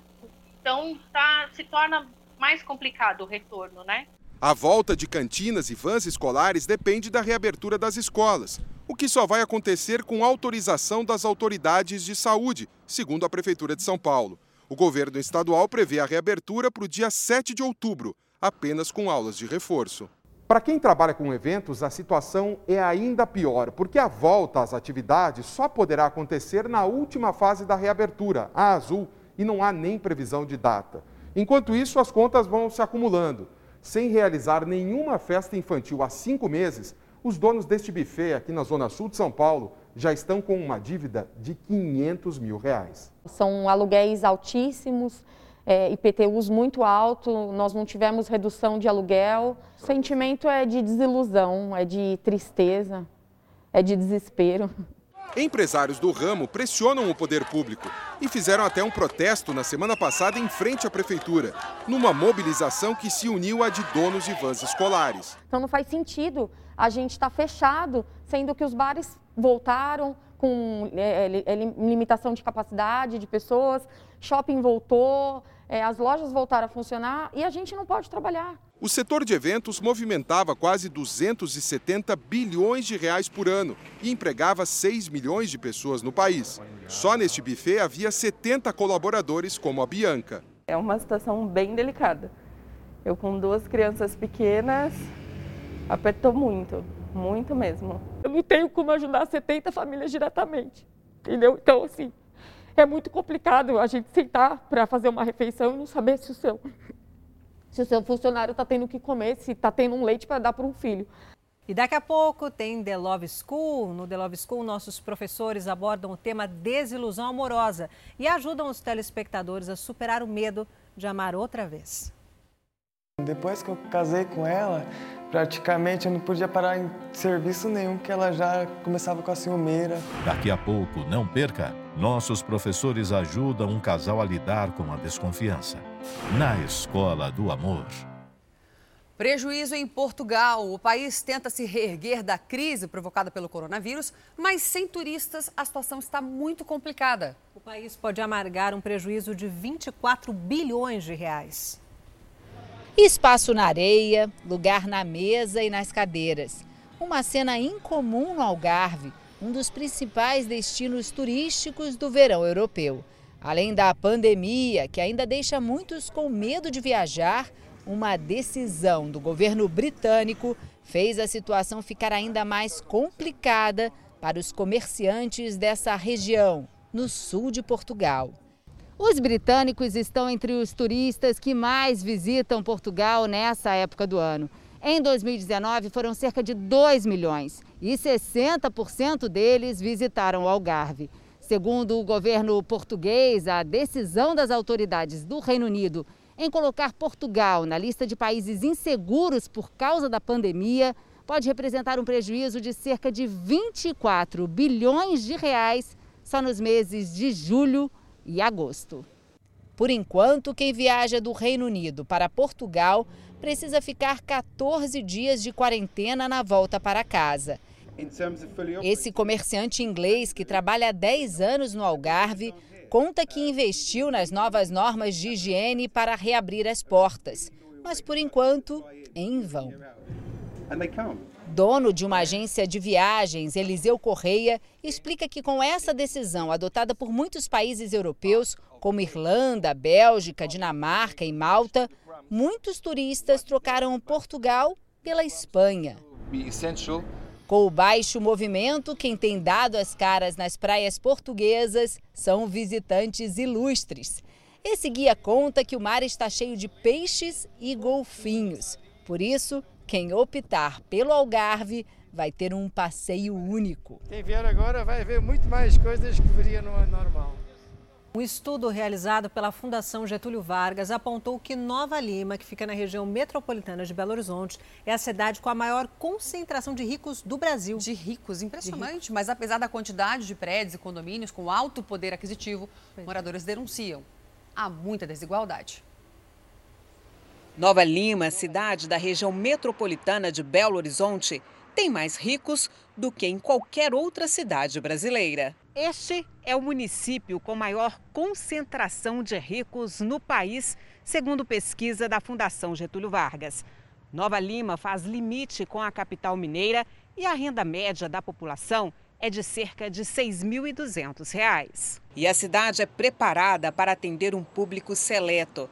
Esta avenida tem produtos e serviços para quem tem alto poder de compra. Esta concessionária de carros de luxo, que custam entre 2 e 3 milhões de reais, fica no caminho da cidade dos milionários e tem até um cinema para o cliente ter informações das joias sobre rodas que quer adquirir. Temos muitos produtos que vão de encontro a essas pessoas nos que elas almejam, nos que, o que elas têm de prazer próprio de adquirir. O estudo foi realizado com base nos dados da declaração do imposto de renda de cada cidade. e leve em conta toda a população e não apenas o contribuinte que declara. Mas Nova Lima esconde outra realidade. Em outras partes da cidade, moradores vivem com muita dificuldade. Uma situação que mostra que a desigualdade social também está presente aqui. Na região, encontramos moradores comuns, trabalhadores que lutam diariamente por uma vida melhor. Diferentemente do estudo, aqui ninguém tem renda mensal de R$ 6.253. Ana Karina revela que a imagem da cidade é maquiada e bem diferente quando vista de perto. Nós temos problemas de infraestrutura que demandam meses para serem atendidas. Nós temos um problema sério de questão de moradia. Este especialista explica que quanto maior a concentração de ricos, maior é a desigualdade social. Há uma associação muito forte entre presença de pessoas extremamente ricas e alto nível de desigualdade de renda e riqueza. Isso acontece tanto em termos locais, como acontece é, na comparação internacional. Você vai ver agora um bode se aventurando numa prancha. É isso mesmo. Lá nos Estados Unidos tem um bode que adora surfar e faz muito sucesso por onde passa. Quem mostra essa história pra gente é a correspondente Evelyn Bastos. Isso sim que é uma vida boa, não se preocupar com nada além de um passeio pelo lago. Conheçam o Mr. Mayhan, um bode de 5 anos, morador do estado americano de Idaho. Uh, cross. Alissa, dona do animal, conta que o bode sempre gostou de ir com ela para todos os lugares. Mas os hobbies favoritos do bichinho são andar de carro e se aventurar no lago andando de stand-up paddle. Basta a dona colocar a prancha na água que lá vai ele. Vestindo um colete salva-vidas e um óculos de proteção, Mr. Mayhan curte cada minuto e não perde o equilíbrio, viu? O bichinho é todo carinhoso com a dona. Mr. Mayhan é um bode anão nigeriano, uma miniatura da raça de ascendência africana. E se você, por acaso, está pensando que ele foi ensinado ou forçado a andar de stand-up, tá enganado. Segundo especialistas em comportamento animal, os bodes e as cabras têm um comportamento natural da espécie de subir e escalar as coisas. Além disso, eles também são super curiosos e adoram uma aventura em uma novidade. A espécie também é conhecida por ser gentil, inteligente e por gostar da interação com nós, humanos. O que explica por que o americano Mr. Mayhan gosta tanto de ficar assim, flutuando em cima da prancha. Ele leva uma vida tranquila junto com a família em uma fazenda cheia de cabras e cachorros, mas não para quieto. Na internet, as fotos e vídeos do dia a dia do bode fazem o maior sucesso. Vai dizer, fofo demais esse aventureiro, né? Que coisinha linda! Que coisinha mais linda, né, Carla? Eu não sabia quem era mais bonito, se era a moça, que tem um corpo ali linda, ou o bode. Eu fiquei olhando pro bode mesmo. Eu achei o bode uma figura lindo. Agora, Que é diferente uma pessoa ter um bode de estimação, é, né? É, é meio esquisito. É, é Mas a esquisito. cena foi deliciosa de assistir. Esses bichinhos assim nos surpreendem. A gente mostrou Amo. o Jack, que, que a, a gente é cachorreira, eu tenho dois periquitos em casa. Eu tenho cachorrinha. E a atriz Lori Loughlin foi condenada a dois meses de prisão por comprar vagas para as filhas em uma universidade nos Estados Unidos. Ela também deve cumprir 100 horas de trabalho comunitário, pagar uma multa de mais de 840 mil reais e ficar dois anos em condicional. Já o marido da atriz recebeu pena de cinco meses de prisão. Eles são acusados de pagar quase 3 milhões de reais para que as filhas fossem aceitas em uma universidade da Califórnia lá nos Estados Unidos. É diferente do que aqui no Brasil, né, cara? Coisa feia, hein? Nada disso. E ela é famosíssima, já fez várias séries, filmes internacionais e uma outra atriz também de Desperate Housewives foi condenada pelo mesmo motivo. E a onda de frio chegou em estados que não estão acostumados com temperaturas baixas, né, Carla? Como é o caso do Acre. Dá para acreditar? Por lá, os termômetros chegaram a marcar 11 graus. Mas a friagem e o tempo seco estão causando muitos incêndios florestais, o que preocupa as autoridades. Em uma região onde os termômetros estão sempre acima dos 40 graus, quando chega a 13 graus, muita gente reclama do frio. Gosto mais do calor do que do frio. A temperatura no Acre caiu na tarde de quinta-feira, deixando algumas regiões com até 11 graus. O jeito foi retirar aquelas roupas mais grossas, que raramente saem do guarda-roupa. Há quem gosta desse clima diferente. Eu acho gostoso. Tá bem gostoso. A friagem, como é chamada na região, a frente fria, trouxe também uma forte ventania. Árvores não aguentaram e outras que arriscavam cair, o Corpo de Bombeiros teve que cortar. Na região, o número de queimadas cresceu desde o início do mês de agosto. Com os ventos fortes, as chamas se espalharam com rapidez. O que chegou ao Acre trouxe uma preocupação à Defesa Civil. É que geralmente, quando chega a baixa temperatura, ela vem acompanhada de chuva e dessa vez ela não veio.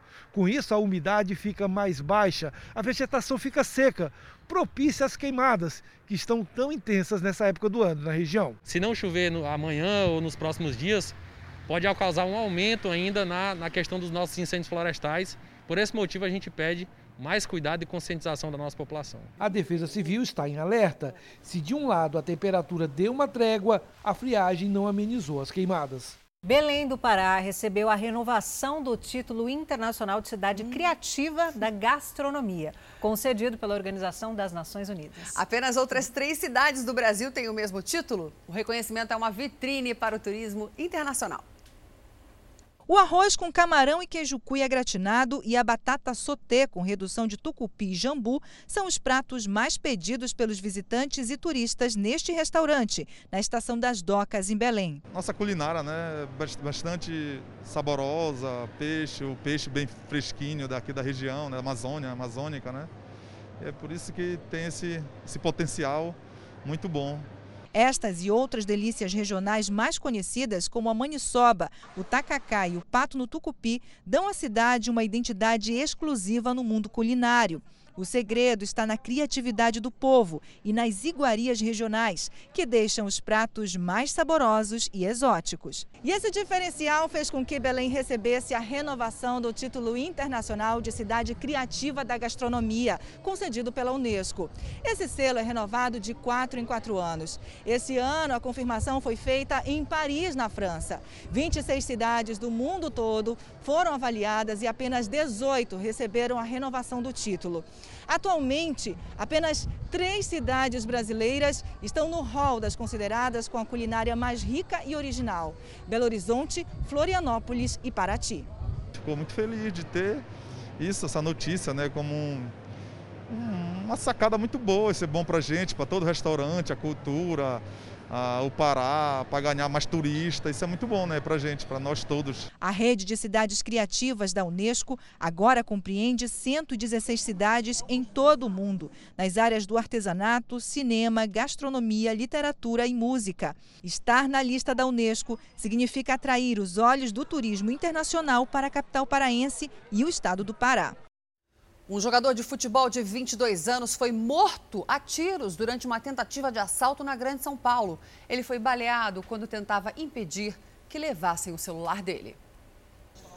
Com a bola nos pés, Bruninho brilhava.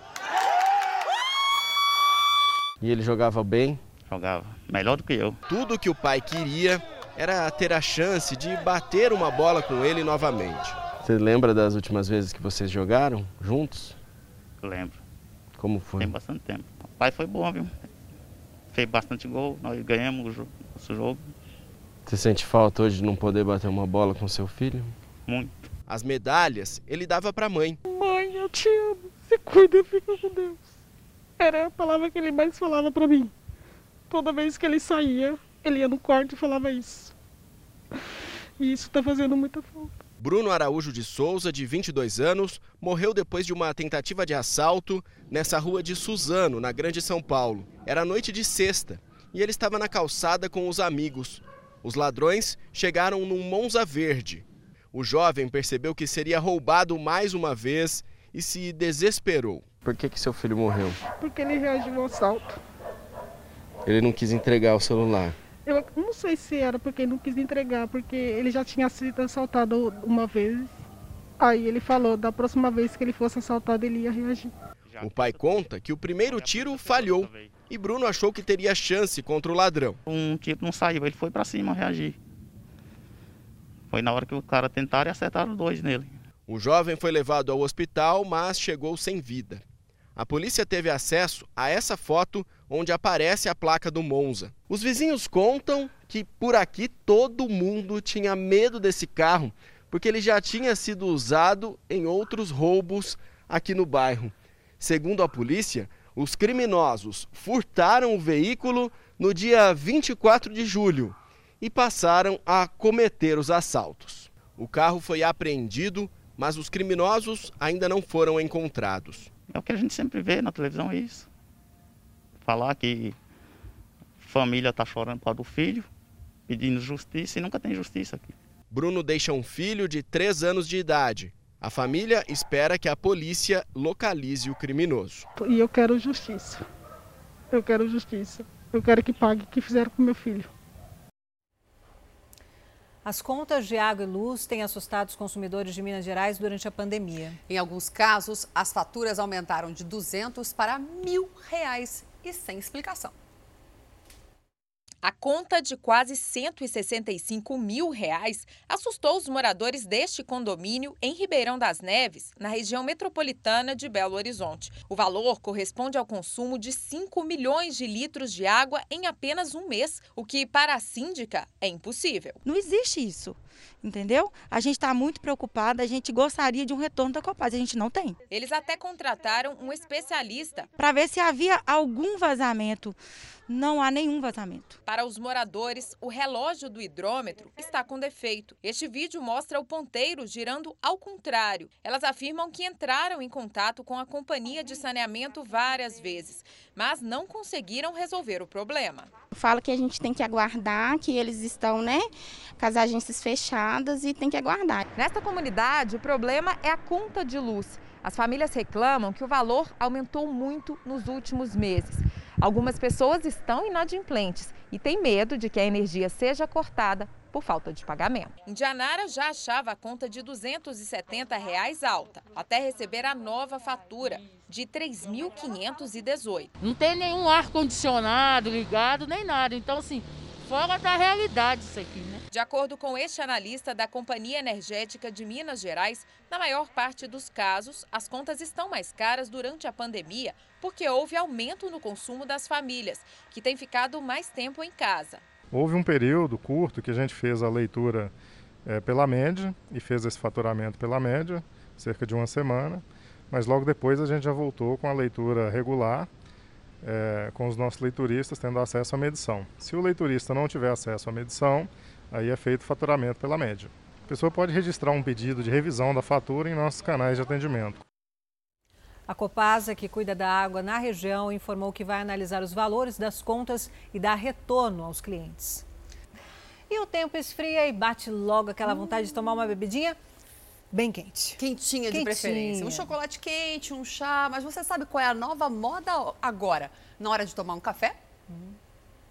Chuva, praia vazia, uma cena incomum na cidade maravilhosa. A frente fria chegou com tudo no Rio de Janeiro. Os cariocas vão sentir uma queda de temperatura de pelo menos 10 graus. E como a gente não está acostumado com esse frio, o jeito é buscar nos alimentos uma forma de nos aquecer no inverno. Entre as novidades está o uso do mel nas receitas. São açúcares naturais né, produzidos pelas abelhas.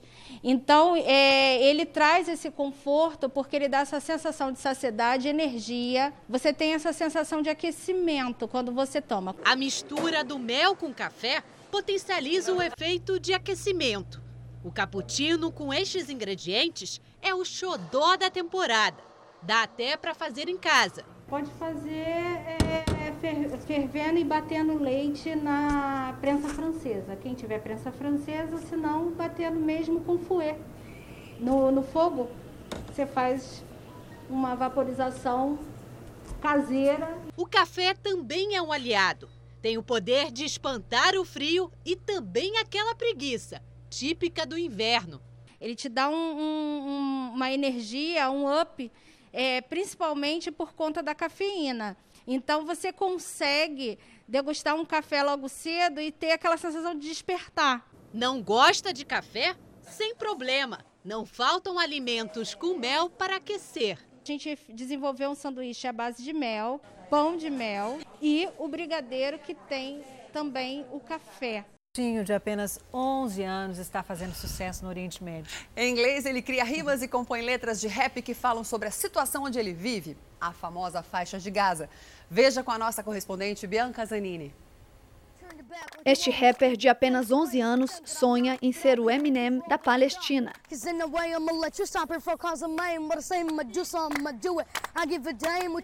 As canções de Abdelrahman Al-Shanti estão fazendo maior sucesso. Um vídeo mostrando o astro Mirim na frente da escola na cidade de Gaza foi visto por milhões de pessoas em todo o mundo. Al-Shanti nunca aprendeu inglês na escola, mas fala e canta fluentemente. Ele diz que aprendeu ouvindo seus heróis, rappers americanos. Apesar da voz de menino, as músicas analisam a situação em Gaza e retratam as dificuldades enfrentadas por quem mora ali. Temos ruas destroçadas e bombas no quintal, diz a letra de uma das canções. A faixa de Gaza é um território palestino localizado entre Israel e o Egito. A região já foi palco de inúmeros conflitos entre israelenses e palestinos, e o rapper Mirim quer que as pessoas fiquem sabendo como é a vida em Gaza. Mas a mensagem mais importante que ele quer passar é a de paz. Quero transmitir isso ao maior número de pessoas. O próximo passo é aprender a escrever letras ainda mais originais, ele diz.